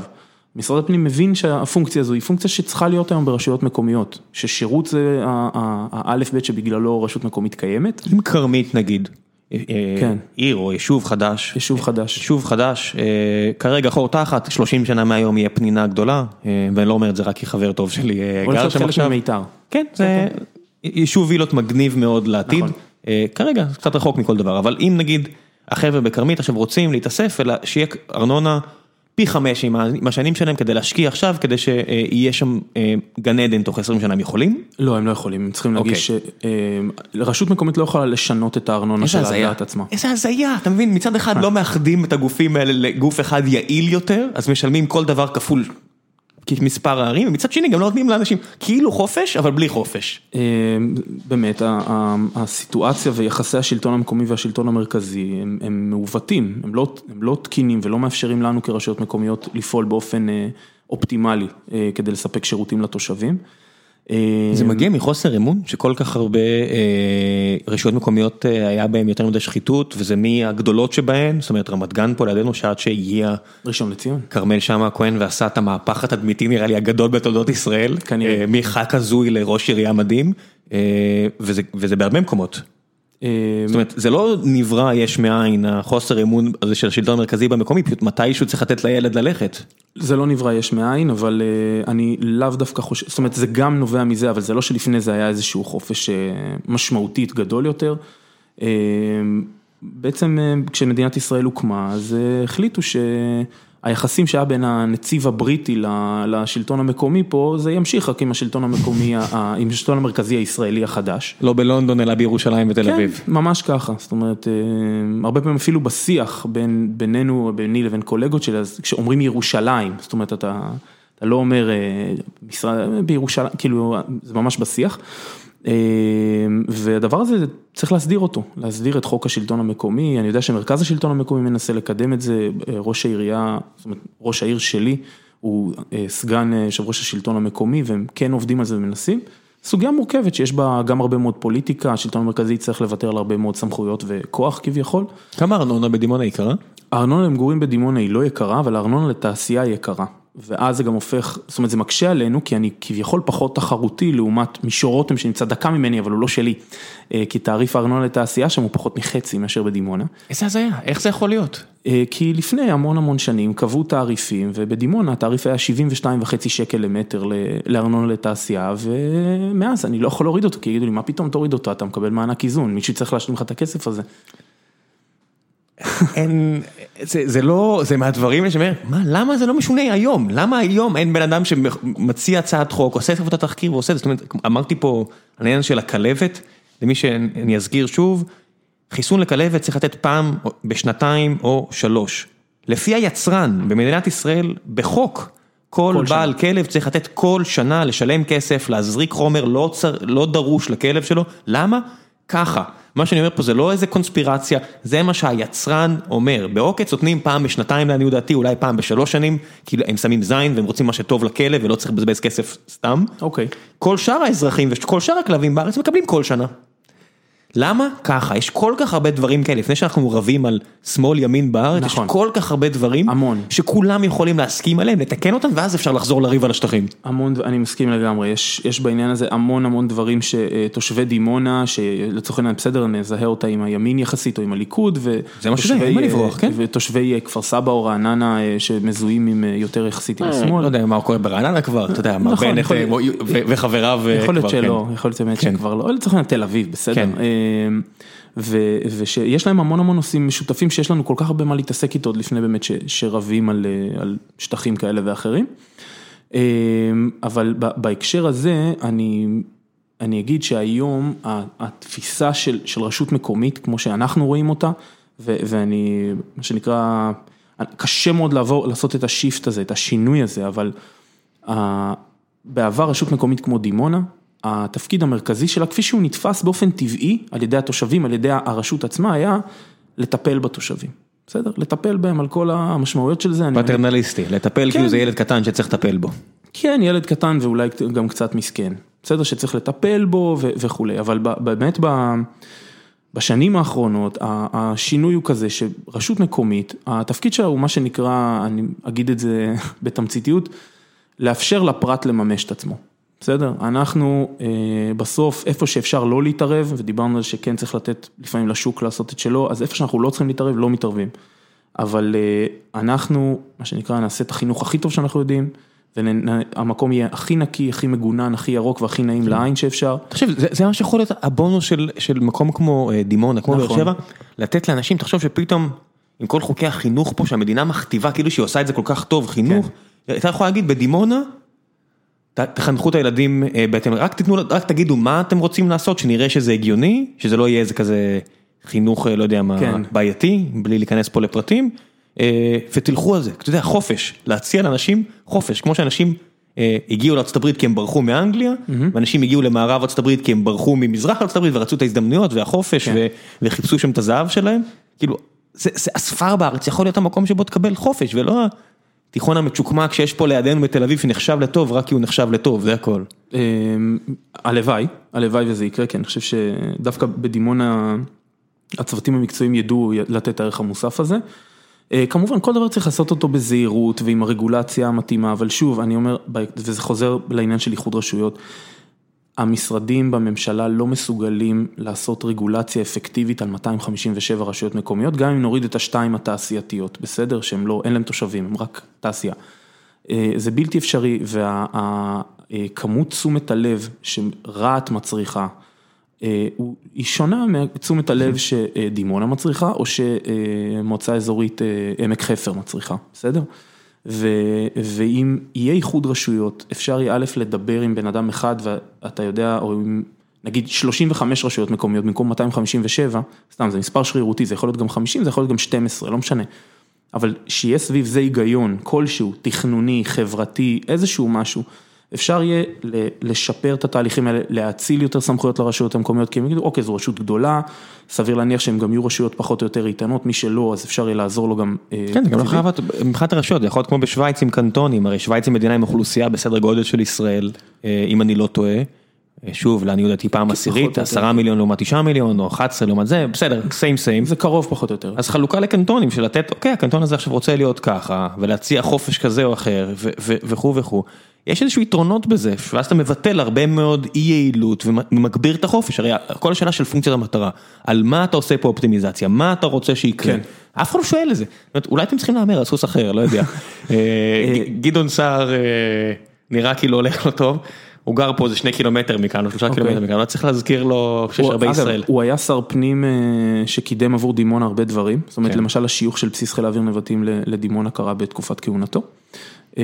והוא מבין שלטון מקומי. כן, לפי פרסומים זרים גם יש לו משפחה בעומר. אה, לא, לא ידעתי. כן, אני יודע, אז, או לפחות הייתה לו, לא משנה. יכול להיות שהוא, בהנחה והוא יגיע לעמדת השפעה רלוונטית, הוא יקדם את זה. והוא יחזור לעמדת השפעה רלוונטית, כן. כן, אם הוא יחזור לעמדת השפעה, שוב, גם רלוונטית לשלטון המקומי, שזה בסוף בלי שר פנים זה לא יכול לקרות. כן, אולי עם ראש הממשלה אחר. בוא נעשה קצת שאלות מהקהל. ולפני שנגיע לשלב השאלות מן הקהל, דבר המפרסם. היי חבר'ה, לפני שנחזור לפרק הזה אני רוצה לספר לכם על נותני החסות שלנו, והפעם, כמו שסיפרתי לכם בתחילת הפרק, זו חברת אופיס מדקר. אופיס מדקר חברה שהוקמה במטרה להחזיר ארגונים וחברות ומפעלים לשגרת עבודה בטוחה ונקייה מקורונה. בהליך קצר ויעיל, הם מגיעים למשרדים שלכם, למפעל, לאיפה שאתם לא צריכים, מבצעים בדיקות קורונה ו/או בדיקות סרולוגיות, אם צריך את זו, אם צריך את זו, היתרונות והחסרונות של כל בדיקה, אתם יכולים ליצור איתם קשר, לראות באתר, במקרה ואתם לא יודעים, אני אישית לא ידעתי, הסיבה שאני גם סומך עליהם, זה כי הבן אדם שעומד מאחורי אותה חברה, הוא חבר, מישהו שעבדתי איתו, אז הייתה לי את האפשרות לשבת ולשמוע ממנו מה היתרונות, מה החסרונות של כל גישה, מישהו שאני סומך עליו ברמה האישית לחלוטין, ולא רק שאני סומך עליו, גם נבחרת ישראל בכדורגל וגם הפועל באר שבע וגם מכבי תל אביב שהיו צריכות לשחק באירופה בתקופה הזו, סומכות עליו ועל החברה שהקים.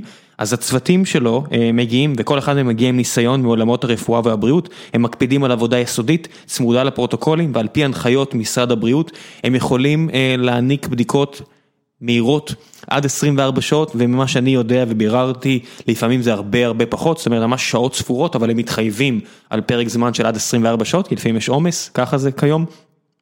הם ייתנו למאזיני הפודקאסט הנחה של עשרה אחוז על המחיר הרגיל, שזה משהו שביקשתי ואני ממש שמח שהוא עשה את זה וכיף לדעת שחבר'ה שמגיעים דרך הפודקאסט מקבלים משהו שאחרים לא. ההפניה הזו, הוא רצה שאני אוודא שאתם מבינים שזה לא לשניים שלושה אנשים שעכשיו עוד צריכים לטוס לאנשהו, אלא מינימום מינימום מינימום חמש בדיקות, חמישה אנשים, מתחת לזה זה פשוט ממש לא משתלם, הם יכולים מצד שני לתמוך בכמה שאתם צריכים, זאת אומרת גם אם יש לכם 100 עובדים עכשיו ומישהו הגיע ויש איזשהו חשש לכך שהתפרצה קורונה אצלכם, הם מגיעים, בודקים את כולם מיד, זה יופי של שירות שאתם יכולים לתת לעובדים שלכם, או אחד לשני אם אתם רוצים לעשות את זה, אם התארגנתם קבוצה גדולה של אנשים, אני אשאיר לכם את האתר שלהם, אני אשאיר את האימייל, כאמור מישהו שאני אישית סומך עליו מאוד, אז המלצה חמה ממני, אם אתם צריכים, זה האדם שאתם צריכים לפנות אליו, וזו החברה שאתם צריכים לפנות אליה בנוגע לבדיקות קורונה. תגידו להם שהגעתם דרך גיקונומי, תקבלו הנחה של עשרה אחוזים. ועכשיו בחזרה לפרק, מקווה שאתם נהנים. וחזרנו מדבר המפרסם על נושא שאולי לא יהיה פחות, יהיה פחות רלוונטי, אבל בינתיים הוא סופר רלוונטי, בדיקות קורונה. כן. זה היה הדבר המפרסם, אתה לא יודע את זה, כי לא שמעת עכשיו את הפרסומת, אני מקליט רק אחרי זה. אוקיי. זה על חברה שמציעה אה, בדיקות קורונה, משהו שהוא עכשיו יהיה סופר רלוונטי עד שנגיע לאיזון, לאיזון הנכון. וואלה. אוקיי, כן. נחמד מאוד. אריאל קרלינסקי, מוסר חדש, אומר דיברנו לפני הכנס של ישראל צומחת, מה זה ישראל צומחת? אה, ישראל צומחת לדעתי, האמת שאני בהרבה מאוד אה, כנסים ואירועים שהם עם שמות דומים, אבל אה, ישראל צומחת לדעתי זה איזשהו פרויקט שהוביל ניר ברקת באיזשהו שלב. והוא ניסה להוביל כל מיני מיזמי פיתוח כלכלי במודלים שהוא הוביל בירושלים בתקופת כהונתו כראש עירייה. אז כנראה על זה מדובר. יונתן מלאמן שואל, מה ההיגיון שלכל הרשויות של השלטון המקומי בישראל מותר לקחת ארנונה אך ורק לפי נוסחה קבועה של משרד הפנים? זאת אומרת, אמרנו שאנחנו לא אוהבים את זה וזה נשמע הזוי, אבל מה ההיגיון בכל זאת? נראה לי שזה היגיון שהוא בעיקר מאפשר שליטה יחסית כזו או אחרת של עדיין של השלטון המרכזי במקומי, כי ברגע שהוא יפתח את זה אז הוא יאבד שליטה. וזו סוגיה, סוגיה בעייתית שעוצרת הרבה פעמים את הרשויות המקומיות, גם מלהתחרות אחת בשנייה שתחרות זה דבר טוב, וגם היכולת להשתפר ולהתייעל בדברים שצריך. אוקיי, אז אנשי משרד האוצר שעכשיו צורכים על הטלפון באוטו, אני אייצג אתכם שנייה, יש מה שנקרא שיטת צ'יץ', אתה יודע מה זה? כן, מכיר. השיטת צ'יץ', אז הפחד הוא, אני מניח, אם אני אדברר את אנשי משרד האוצר. שאנחנו ניכנס לגירעון מטורף. גירעון מבחירה, זאת אומרת שמישהי כמו דמונה תגיד, אצלנו הארנונה היא אפס, כי אנשים אצלנו עשירון 4 והם לא עשירון 10 כמו בעומר, ארנונה אפס, ואז בסוף השנה הם יגידו למשרד האוצר, משרד האוצר, תקשיב, אנשים פה ממש מסכנים, אין לעירייה כסף אפילו לפתוח בשנת הלימודים, תביאו כסף. אוקיי. אז זה, אני מניח שאנשי משרד אוצר, שאני צריך להיות הדבל זה הדבקת פה ולא שאתם הדבל בירושלים, אבל הדאגות שלהם הם דאגות כנות. אז כמובן ש... שיטת צ'יצ'קי לא על דימונה, היא על תל אביב. נכון, שזה הרבה יותר חמור. כן, זה קרה פה בתל אביב, עד שרון חולדאי תפס, תפס, קיבל את המנדט מהתושבים פה, והפסיק את הדבר המטופש הזה. והפך את תל אביב לאימפריה. אבל ככה זה היה פעם, אנשים עשו את התקציב שלהם לתשעה חודשים, ואז בתום התשעה חודשים היו באים למדינת ישראל ואומרים, give us money. אז, אז תראה, דווקא אנשי האוצר, הרבה מאוד מהפגישות שלנו איתם הן פגישות מצוינות, גם בנוגע להסכמי גג וכולי, שבטח גם יש שאלות על זה. אפשר לקבוע מנגנון שבו רשויות מקומיות מתנהלות כמשק סגור, למעט התקציבים שמועברים על ידי הממשלה בפרמטרים אחרים. ובכל זאת להגמיש קצת תנאים, לא צריך לפתוח הכל ולהגיד, טוב, תעשו פה שוק, זה לא הכוונה, וגם צורת השלטון וראשי הרשויות שהיו לפני 30 שנה, צ'יט זה כבר קרוב ל-30 שנה, ראשי הרשויות היום מתנהלים ככה, זאת אומרת, הם לא מתנהלים ככה יותר, זה נראה לי עוול לשפוט כל כך הרבה ראשי רשויות, יכול להיות שיש גרועים, אתה יודע, יש ראשי רשויות לא טובים. מתוך 250 משהו אני אקח הימור שיש, זה בסדר, יש התפלגות נורמלית על כל דבר בעולם, אם יש רון חולדאי שבעיניי הוא... הוא ראש עיר מעולה. ראש עירייה, מעולה. דורון שותפי פה לעשייה ובעסק, שונא את הביטוי ראש עיר. אומר אין דבר, ראש עירייה, ראש עירייה, יש הבדל, ובוא נוריד את האגו, וגם בגלל שגד בנו של רון הוא חבר ובדירקטוריון שלנו, אני לא אומר את זה, גם אם הייתי אובייקטיבי, אני לא אובייקטיבי ועדיין אני אומר, קחו את זה, מה שנקרא גילוי נאות, אני לא אובייקטיבי לגבי רון חולדאי ועדיין, אז נניח בהתפלגות הנורמלית הוא בקצה, עשה אימפריה, זה לא אומר שאחרים הם לא טובים גם. נכון, זה לא אומר שהם לא טובים, ואני אגיד שנייה מילה על תל אביב, תל אביב כמי שהיא מובילה המון פורומים משותפים, לפעמים אגב על חשבונה אפילו, אתה יודע, ברמה הכי בסיסית, תורמת מהידע, בחיים לא קרה לי שפניתי לעיריית תל אביב בבקשה לאיזשהו שיתוף ידע, לבוא, תמיד הם נענים, הם עוזרים בהרבה מאוד דברים, הוא בנה שם צוות מקצועי יוצא מהכלל, ואני חושב, שוב, מההיכרות שלי, והייתי בכמה וכמה רשויות גם בעולם, הם אחת העיריות הכי טובות בעולם. זה באמת גם אחת הערים, נהיית הכי טובות בעולם, אנשים, אתה יודע, וישב פה אסף זמיר שאני מיודד איתו, ואסף הראל, וכולם כל כך ממהרים ללכלך. והבחירות פה כאלה אמוציונליות ואתה אומר, אתם לא, אתם לא זוכרים מה היה פה ואתם לא מבינים, זה שתל אביב כאילו מושך את הכל, זה לא טריוויאלי. זה עירייה מעולה. כן, זה... חבל הזמן. כן, אפשר כולה להצטער שאולי הוא יכול לעשות את זה ברמה של המדינה, אבל אולי הוא עדיין רוצה, אני לא יודע. נמתין ונראה. הוא לא רצה להגיע. לגיקונומי אז ניסיתי. האמת שבפודקאסט שלי, ספר קצת עליו. אוקיי אז יש לי, לי ולשותפי, הוא הבחור שדיברנו עליו קודם בהקשר של אל קסום, אז אנחנו מגישים ביחד פודקאסט שנקרא מוניציפוד. וקוראים לו אייל נזרי ואנחנו בעצם מדברים על ענייני שלטון מקומי וכולי. עשינו כמה וכמה פרקים, זה הרבה פחות מקצועי ורציני ממה שקורה בגיקונומי, אבל במסגרת מה שיש לנו אנחנו משתדלים.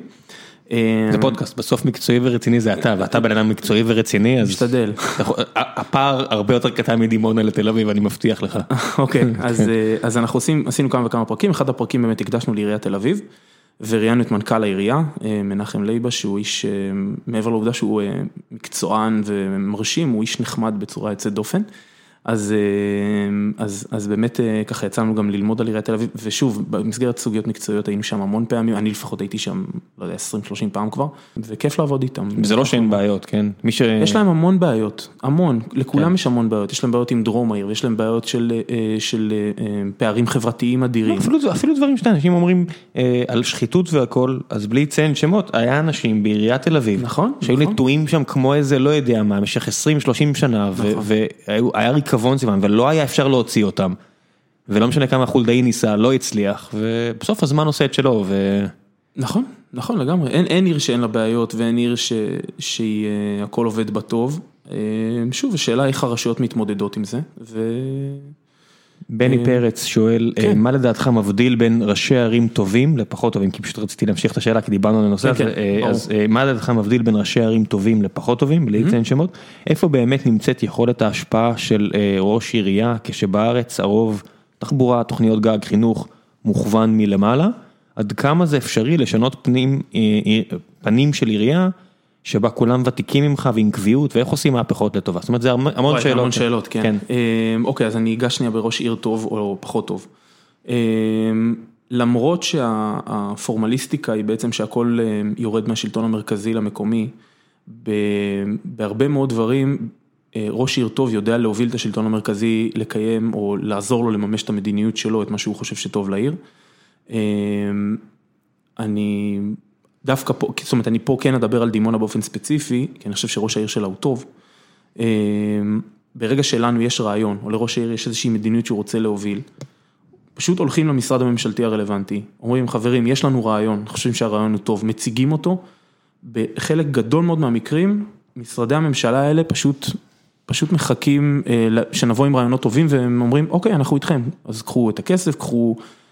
את מה שאנחנו יכולים לתת ותתקדמו עם זה. כל מי שראה לוביסט טוב עובד, כן, מבין שבסוף זה זה אפילו, אנשים חושבים הם משחדים והכל, לא, הם פשוט עושים את העבודה, הם פשוט עושים את התחקיר ואז הבן אדם יכול להציג משהו ולהגיד, הנה תראו, כי בסוף אנשים רוצים להגיד שהם עשו עבודה ובלתי אפשרי, שאתה צריך ללכת ל-800 בר מצוות בשנה ויש לך פוליטיקה לעשות, כי אתה פוליטיקאי, זה בכל העולם, כן, זה לא רק בארץ, בסוף אתה צריך שמישהו יעשה עבודת עומק והרבה פעמים זה מה שהלוביסטים מביאים להם, כן, זאת אומרת ראיתי את זה. עם החבר'ה של אם תרצו לפני 15 שנה שהם היו עושים את זה המון, וישב פה חבר כנסת מימינה. מתן כהנא. מתן כהנא. והוא אומר, שאלתי אותו, תגיד, מתי נהיית כזה ימני? כאילו היית טייס fucking קרב, היית מפקד כאילו די בכיר, מתי היה לך זמן? מה זה אני? זה פורום כאלה, הם מביאים לי, אני קורא, זה עושה שכל, זה בערך מה שאני מאמין בו, הכל בסדר. ברור, והכנות הזאת זה ככה. אז אתה יודע, שאתה אומר, מה אפשר לעשות בסימביוזה הזו? הם בסוף צריכים להאמין בך ואתה תעשה את העבודה עבורם. זה זה באמת לגמרי עובד ככה, ואם ראש רשות יודע אה, אה, להוביל את המהלכים האלה מול שלטון מרכזי, אז אז הם ילכו איתך בהרבה מאוד מהמקרים. אה, לפעמים גם בדברים שאתה אומר, אין מצב שיזרמו איתנו, וזה באמת, זה הולך. אה, וצריך להגיד, השלטון המקומי, הוא, יש לו מנופי לחץ גדולים מאוד על השלטון המרכזי, בסדר? זה לא, גם בהיבט שהם נבחרים בעצמם, זאת אומרת, אה, ראש עיר גדולה, לפעמים הוא נבחר על ידי ציבור הרבה יותר גדול מפוליטיקאי, אה, אתה יודע, שנבחר ברשימה כזו או אחרת, בטח כשיש רשימות שהן רשימות לא דמוקרטיות. ו... ויש את פורום השלטון המקומי, זאת אומרת את מרכז השלטון המקומי, שמובל היום על ידי אנשים דומיננטיים מאוד. והם יודעים לקדם את התהליכים שלהם, זה בהקשר של ראש עיר טוב או לא טוב. עידו שבח קליין אומר, כתבו כאן לפניי לגבי השטח הגדול של דימונה, מן הראוי לציין שדימונה מחזיקה בשטחים שבסיסיים, מתקנים אחרים בשביל בשביל רווח, זה לא שזה מה שעושה, זה מה שקורה. כן. האם דימונה תקרוס ללא ביצי הזהב האלו? והוא מוסיף, לדעתי העובדה שהרווחים מבסיסים האלה הולכים לדימונה ולא לפזורה היא אי צדק. אוקיי, אוקיי, אז אני אענה על זה ככה. קודם כל, קשה מאוד לדבר בשפה של אם לא אז, זאת אומרת אם לא יהיה את ההכנסות האלה, אבל אבל הן קיימות, זאת אומרת אם לא יהיה את ההכנסות ממפעלי המלח אז מועצה אזורית תמר תקרוס, ואם לא יהיו את כל ההכנסות ממסחר בתל אביב וזה ילך לקופה ארצית היא גם תקרוס למרות שהיא עשירה מאוד היום. היא עשירה בגלל ההכנסות האלה. כן, נכון, חלקן הכנסות שהיא עצמה. יש תקציב, אתה מבסס תקציב על בסיס ההכנסות שאתה חושב שיש, אז אם אתה אומר עשית תקציב של 3.4 מיליארד, עכשיו יש לך 1.7, קרסת או לא קרסת? ברור שכן. בוודאי, אין אין ספק. אף אחד לא, זה לא למטרות רווח, אם זה לא למטרות רווח, אומר שאתה מנצל את התקציב שיש לך, אם אתה מנצל את התקציב שלך, ואז אתה פחות שירות. בדיוק. תיתן פחות שירות לתושבים, והיו תקופות, בטח בתחילת שנות האלפיים, שהייתה קריסה, לצורך העניין של הרבה מאוד רשויות מקומיות, בגלל התנהלות לא נכונה, והם פשוט הפסיקו לתת שירותים, הפסיקו לשלם משכורות, חלקם מונו ועדות ממונות ועשו פיטורים מסיביים, עד שהרשויות האלה התאוששו, וחלקם התאוששו ממש לא מזמן, גם רשויות יהודיות וגם רשויות לא יהודיות. אבל לגבי האוכלוסייה הבדואית, אז קודם כל ההכנסות מבסיס נבטים מחולקות גם לרשויות בדואיות, גם לנווה מדבר, שזה בעצם רשות, זו מועצה אזורית שמטפלת באוכלוסייה הבדואית שבין באר שבע לדימונה, וגם למועצה אזורית אל קסום, שציינתי קודם שמטפלת באוכלוסייה שבין באר שבע לערד, וגם לחורה, שזה יישוב בפני עצמו במרחב, ואפילו לדעתי גם לכסייפה, אני לא זוכר בדיוק את זה, אבל הרשויות הבדואיות כן מקבלות הכנסות. החלוקה מבסיסים, אגב היא עד לפני שנים ספורות, שאם, אני לא יודע אם הזמן יאפשר לנו, אפשר לדבר גם על זה, אבל מרבית הארנונה מבסיסים או מתקנים מדינתיים הלכו למועצה אזורית רמת נגב, שהיא המועצה הגדולה ביותר בישראל, ומאגדת שטח שהוא בקנה מידה ישראלי בלתי נתפס. לאחרונה הם ספגו מכה קשה מאוד, גם דימונה וגם באר שבע ספגו מכות קשות מאוד בגלל ביטול מעמד עיר עולים. בעבר היה... הוגדרו כמה רשויות כרשויות שקלטו עולים, אנחנו מדברים על שנות ה-50 וה-60, ולפני מספר שנים עיריית נתניה הגישה בג"ץ נגד עיריית רמת השרון, שהוגדרה כעיר עולים ונתניה לא, למרות שהמצב ביום יום הוא שונה לחלוטין. והמדינה לא לא תיקנה את המנגנון הזה, ובסופו של דבר בג"ץ פסק שאי אפשר להמשיך להתנהל ככה, והמוסד הזה, המעמד הזה בוטל, וזה פגע מאוד בהכנסות מארנונה ממתקנים מדינתיים בכל הרשויות שנהנו מזה. דימונה, רמת נגב ובאר שבע נפגעו הכי קשה בארץ מהנושא הזה, אז בעניין הזה זה כבר זה כבר לא כזה כסף גדול. אוקיי, ונוגע למה שהוא ציין על הפזורה הבדואית, כן, אנחנו מסכימים. נכון, האוכלוסייה הבדואית נמצאת במצב קטסטרופלי. אני לא בטוח שלשפוך כסף זה הצורה הכי טובה לפתור את זה, כי אני לא מבטיח שהוא יזרום לכל העלים בעץ הזה והוא לא ייתקע בקודקוד. אני לא מאשים אף אחד, אני רק אומר שאני לא בטוח שזה יקרה. יכול להיות, יכול להיות, אבל גם ברשויות שזה כן יזרום בהם, המנגנוני הביצוע של הרשויות הבדואיות או של רובן, הם מאוד מאוד חלשים, כמעט אין דרגי ביניים שמסוגלים לממש את ההחלטות של המנהלים, והאוכלוסייה הבדואית זה מצריך החלטה, זה משימה לאומית, זה לא משהו שרשות... זה שעטנז, אתה יודע, אתה מסתכל פה על תרבות מה... מהמאה הרביעית ואתה רוצה, כן, אין פה מה, אנחנו מדברים פה על מדינה עם ביגמיה ופוליגמיה וזכויות ילד ונשים שהם לא מאה 21, לא, לא, לא, אני אומר את זה, מי שרוצה לתבוע אותי דיבה שיתבע, זה לא, ולהתייחס כאילו זה כן, זה אבלה ממדרגה ראשונה. קודם כל בוא ניתן וניקח כמו כל בן אדם אחר, ואז נדבר על חלוקה של אה, בסיסים וכאלה. אה, ניתן נכון. וניקח. ניתן וניקח, כן. זכויות וחובות. צריך, אה, תראה, זה נשמע אבסורד, כי כביכול, אתה יודע, כל אחד מהמאזינים שנוסע במרחב, הוא רואה בדואים שכביכול גרים איפה שהם רוצים, אבל זה ממש לא נכון. אז גרים איפה שהם רוצים, מה זה ה... יש, אתה יכול לגור במכתש הזה או במכתש אחר, זה לא גר- גרים איפה שהם רוצים, הם ממש לא גרים איפה שהם רוצים. ממש לא, הם ממש לא, ויש שם סוג בעיית דיור, מצ- מצוקת דיור קשה ביותר, ויש אה, עימותים פנימיים מאוד מאוד קשים עם תביעות בעלות על קרקעות, שהמדינה לא מכירה בהם, אנחנו כולם זוכרים את האירוע הקשה שהיה באום אל חיראן לפני מספר שנים, אה, וזה באמת אירוע קשה, שאתה מפנה בכוח אוכלוסייה, שהיא, אה, אה, תמיד את החשש הזה שהיא לא תתפנה, מה שנקרא, רק עם, עם ידיים ולא ירימו אותה ויוציאו אותה, אלא היא תתנגד באופן אה, אגרסיבי יותר. ו, וכשמפנים אה, 650 שוטרים מגיעים לפנות יישוב, אה, שאגב הוא לא נהרס כולו עד היום. בוודאי אה, שלא.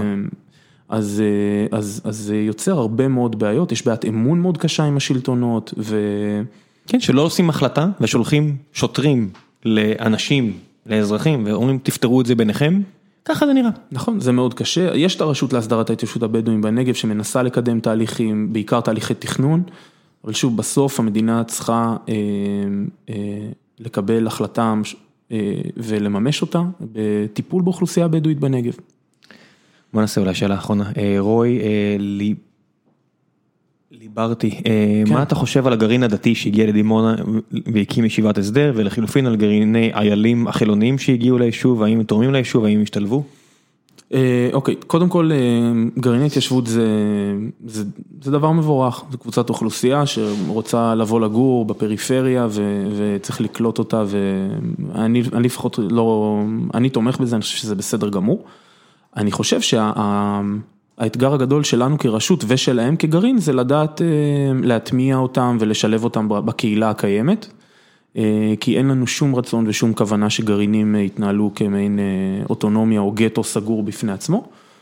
זה אתגר שאנחנו צריכים להתמודד איתו, אבל אנחנו מתמודדים איתו, אני חושב בסך הכל בסדר. איילים, היה להם פרויקט ותיק יחסית בדימונה, עכשיו יש ממש פרויקט חדש שאני מאוד מקווה שהוא יהיה מוצלח.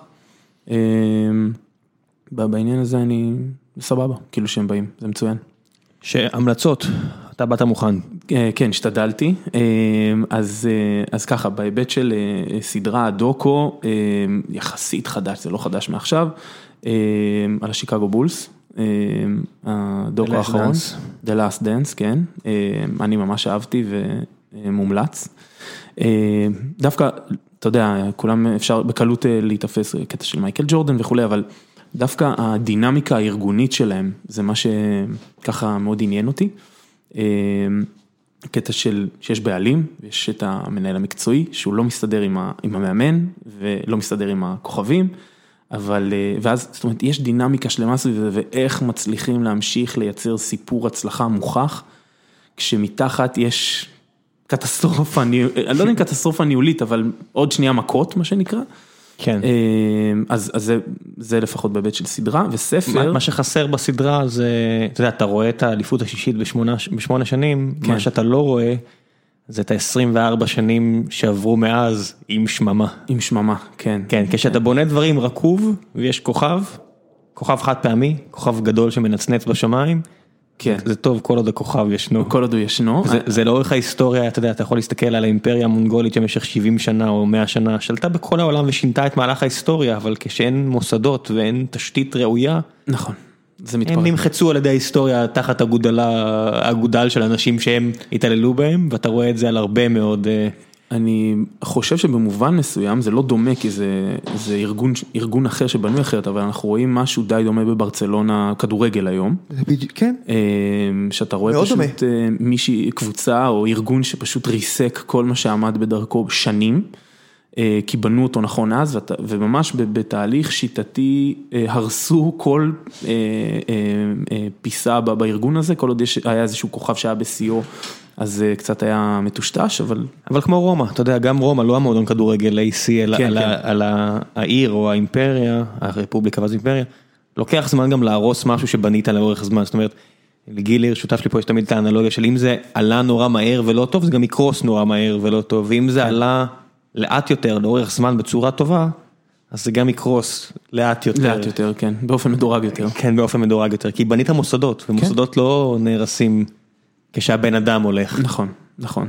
אז אז זה בהיבט של סדרה. לקחת את מה שהרבה יותר קרוב לליבי, נו. שזה הפועל באר שבע, ואתה רואה שכשלא נבנים היסודות כהלכה, אז ההרס תמיד הוא ב- במרחק של אה, בן אדם אחד שאוכל את הז'ננה, במרחק טוני וואקמה אחד. או יותר חשוב הבעלים, או הבעלים. שפשוט נמאס. כן, טוב, אתה בעלים לא- ברור, כן. ואם, זה ברור כי אם אתה לא בונה תשתית ראויה, אבל כיוון שהיא הייתה עשר שנים ובנתה משהו, אז זה לא נעלם כל כך מהר כמו באמצע שנות ה-90, אבל... אה, נכון. אבל אתה יכול לקחת את זה, את האנלוגיה, בסוף אם, ככל שתבנה תשתיות טובות יותר, הסיכוי שזה יקרוס כאבחה אחת, כמגדל קלפים, קטן יותר. עדיין קיים. אה, נכון, נכון, ואם אתה, אגב, גם אם אתה משמר את הארגון, אז מתישהו אמורה לפחות להתחיל עלייה מחדש אם אתה בונה נכון, רואים מכבי חיפה נגיד אחרי עשור אה, לא משהו, היא לאט לאט משתפרת. מכבי חיפה זה עדיין אותם בעלים כבר 40 שנה, 35 נכון, זה שנה. אותם בעלים, אותם בעלים, אבל הוא יכול היה גם להיות גרוע. אה, יכול, אבל הוא לא, הוא לא. משקיע המון כסף. אה, כן. גם אלונה שלא בנתה את התשתיות לעניות דעתי, היא עדיין הייתה כל כך מחויבת לפרויקט הזה והשקיעה כל כך הרבה נכון. כסף, שגם אם עשו הרבה החלטות לא טובות, הם עדיין הביאו בראש, זאת אומרת, נכון. הכל באופן יחסי, כן? לא, לא, ברור, באופן יחסי, ובאמת באר שבע... אבל זה היה תלוי בה. הייתה טובה מאוד. וזה היה תלוי בה, אה, לצערי. כן. אה, לצערי, זאת אומרת עכשיו, לא אז. עכשיו, לא, אי אז אפשר- היה אי נחמד. אז היה מאוד נחמד. אה, אז The Last Dance, מה עוד? כן, וספר, אה, גם הוא לא מאוד מאוד חדש, אבל הוא גם לא מלפני עשר שנים, אה, יצא אה, ספר שנקרא ממש מלחמת העולם השנייה של אנטוני ביבר. אה, ספר, זה... אלף עמודים, כן. פחות או יותר. אה, הוא פשוט כתוב נפלא בעיניי, אה, כתיבה שאתה ממש לא מרגיש שהעמודים ככה חולפים להם. אה, הוא כולל תיאורים של סצנות שהן, אה, קשה מאוד להגיד מצחיקות או משעשעות באירוע כזה, אבל אפילו קצת משעשעות, יש שם, סתם לצורך העניין איזושהי דוגמה ש... אה, איזה גנרל או מפקד קבוצת ארמיות קוראים לזה בצבא האדום, אה, רוקסובסקי, נניח ששמעת את השם, אז הוא אה, ככה נעצר על ידי אה, ככה משטרה כזו או אחרת והם שמים אותו בכלא בלביאנקה, מרביצים לו, אחרי זה שלושה ימים הוא מגיע מרוסק כולו לסטלין וסטלין מסתכל עליו ואומר לו, מה זה, מה קרה לך? אז הוא אומר לו, הייתי במעצר, לו, שברו לו שן, צלעות. הוא אומר לו, מה, מה, איך זה קרה? אומר לו, עצרו אותי וכן, קצת הרביצו, אומר לו, ממש מצאת לך זמן להיות בכלא, אנחנו צריכים אותך.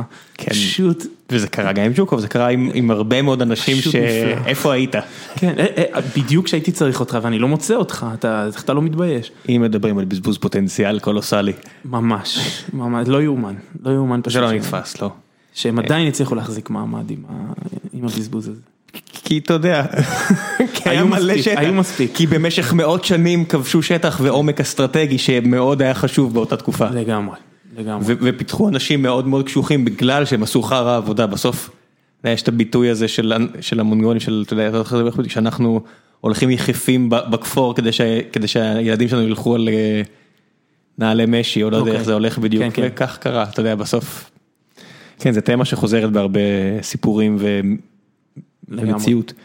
יופי של המלצות. אני אמליץ על אה, שיר שמאזין אה, ותיק שלח אני אשאיר לכם לינק אה, קוראים לו אה, אורי סנדר. הוא אמר שהוא מאזין כבר חמש שנים והשאיר שיר ביוטיוב אז אני אשאיר לכם ותשמעו ותראו מה דעתכם ותשלחו לו אה, פידבק. ואותו בחור שציינתי מכרמית כן, תמיר, אה, יש לו קונדיטוריה, והוא. עשה את המעבר מגוש דן אה, לאזור הדרום, וזה מעבר שלרוב קורה הפוך. אז אני אתן לכם המלצה, זה נקרא קונדיטוריית מרטין, שהיא מאוד ותיקה אה, בבאר שבע, והוא העיף אותה לשמיים, והיא מביאה בראש להרבה מאוד קונדיטוריות פלצניות. ב... כן, קונדיטוריה טובה מאוד. כן, היא, היא, לא, היא לא מתנחמדת והיא לא, מת, מת, לא מנסה להתחנף לאף אחד, זה לא המקום הכי זול שתגיעו אליו, זה אחד המקומות הכי איכותיים באזור. לפי אה, התור בכניסה רואים. כן, ותמיר אה, עובר הרבה, עבר הרבה מאוד כדי להביא אותה לאיפה שהיא, והוא יעבור עוד הרבה מאוד. אז אה, כנסו לאתר, אתר חדש, אה, martinbakery.co.il, אני אשאיר לכם גם לינק, ואם אתם באזור, תנו צ'אנס.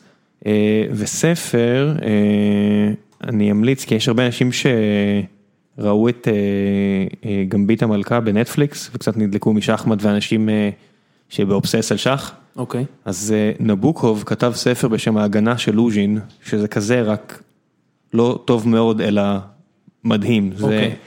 להגיד שזה הספר הכי טוב של בן אדם שגם כתב את לוליטה וכל מיני דברים כאלה. זה אמירה. זה אמירה, זה ספר מפעים, הוא לא ארוך מיוחד, זה לא אלף עמודים, זה ספר קצר ומבריק, על כמו גמבית המלכה, רק משהו מאוד מאוד דומה, אני לא עושה ספוילרים, מאוד מאוד דומה, 100 שנה אחורה פחות או יותר, או 90 שנה אחורה. סירת מופת, לא מספיק מוערכת ולא מספיק מוכרת, ומי שאהב את גמבית המלכה ובא לו קצת לקרוא ספר, המלצה חמה, ההגנה של אוג'ין, אני אשאיר לינק אם אתם מתבלבלים באיות. זהו, בן אדם תודה רבה שהגעת, אני לא טריוויאלי בעיניי. תודה רבה לך, שמחתי להיות כאן. והפודקאסט, תזכיר שוב? המוניציפוד. המוניציפוד, המוניציפוד, בכל המקומות? כן, אמור להיות בכל המקומות, אבל אנחנו שייכים לרשת הפודקאסטים של אוניברסיטת בן גוריון. מה זה אומר? יש להם רשת פודקאסטים משלהם, של האוניברסיטה, שגם אפשר למצוא אותנו שם. כן, אבל זה גם בכל מקום אחר. כן, אמור להיות בכל מקום אחר. יופי, פנטסטי, תודה רבה רבה. תודה לך. ביי ביי.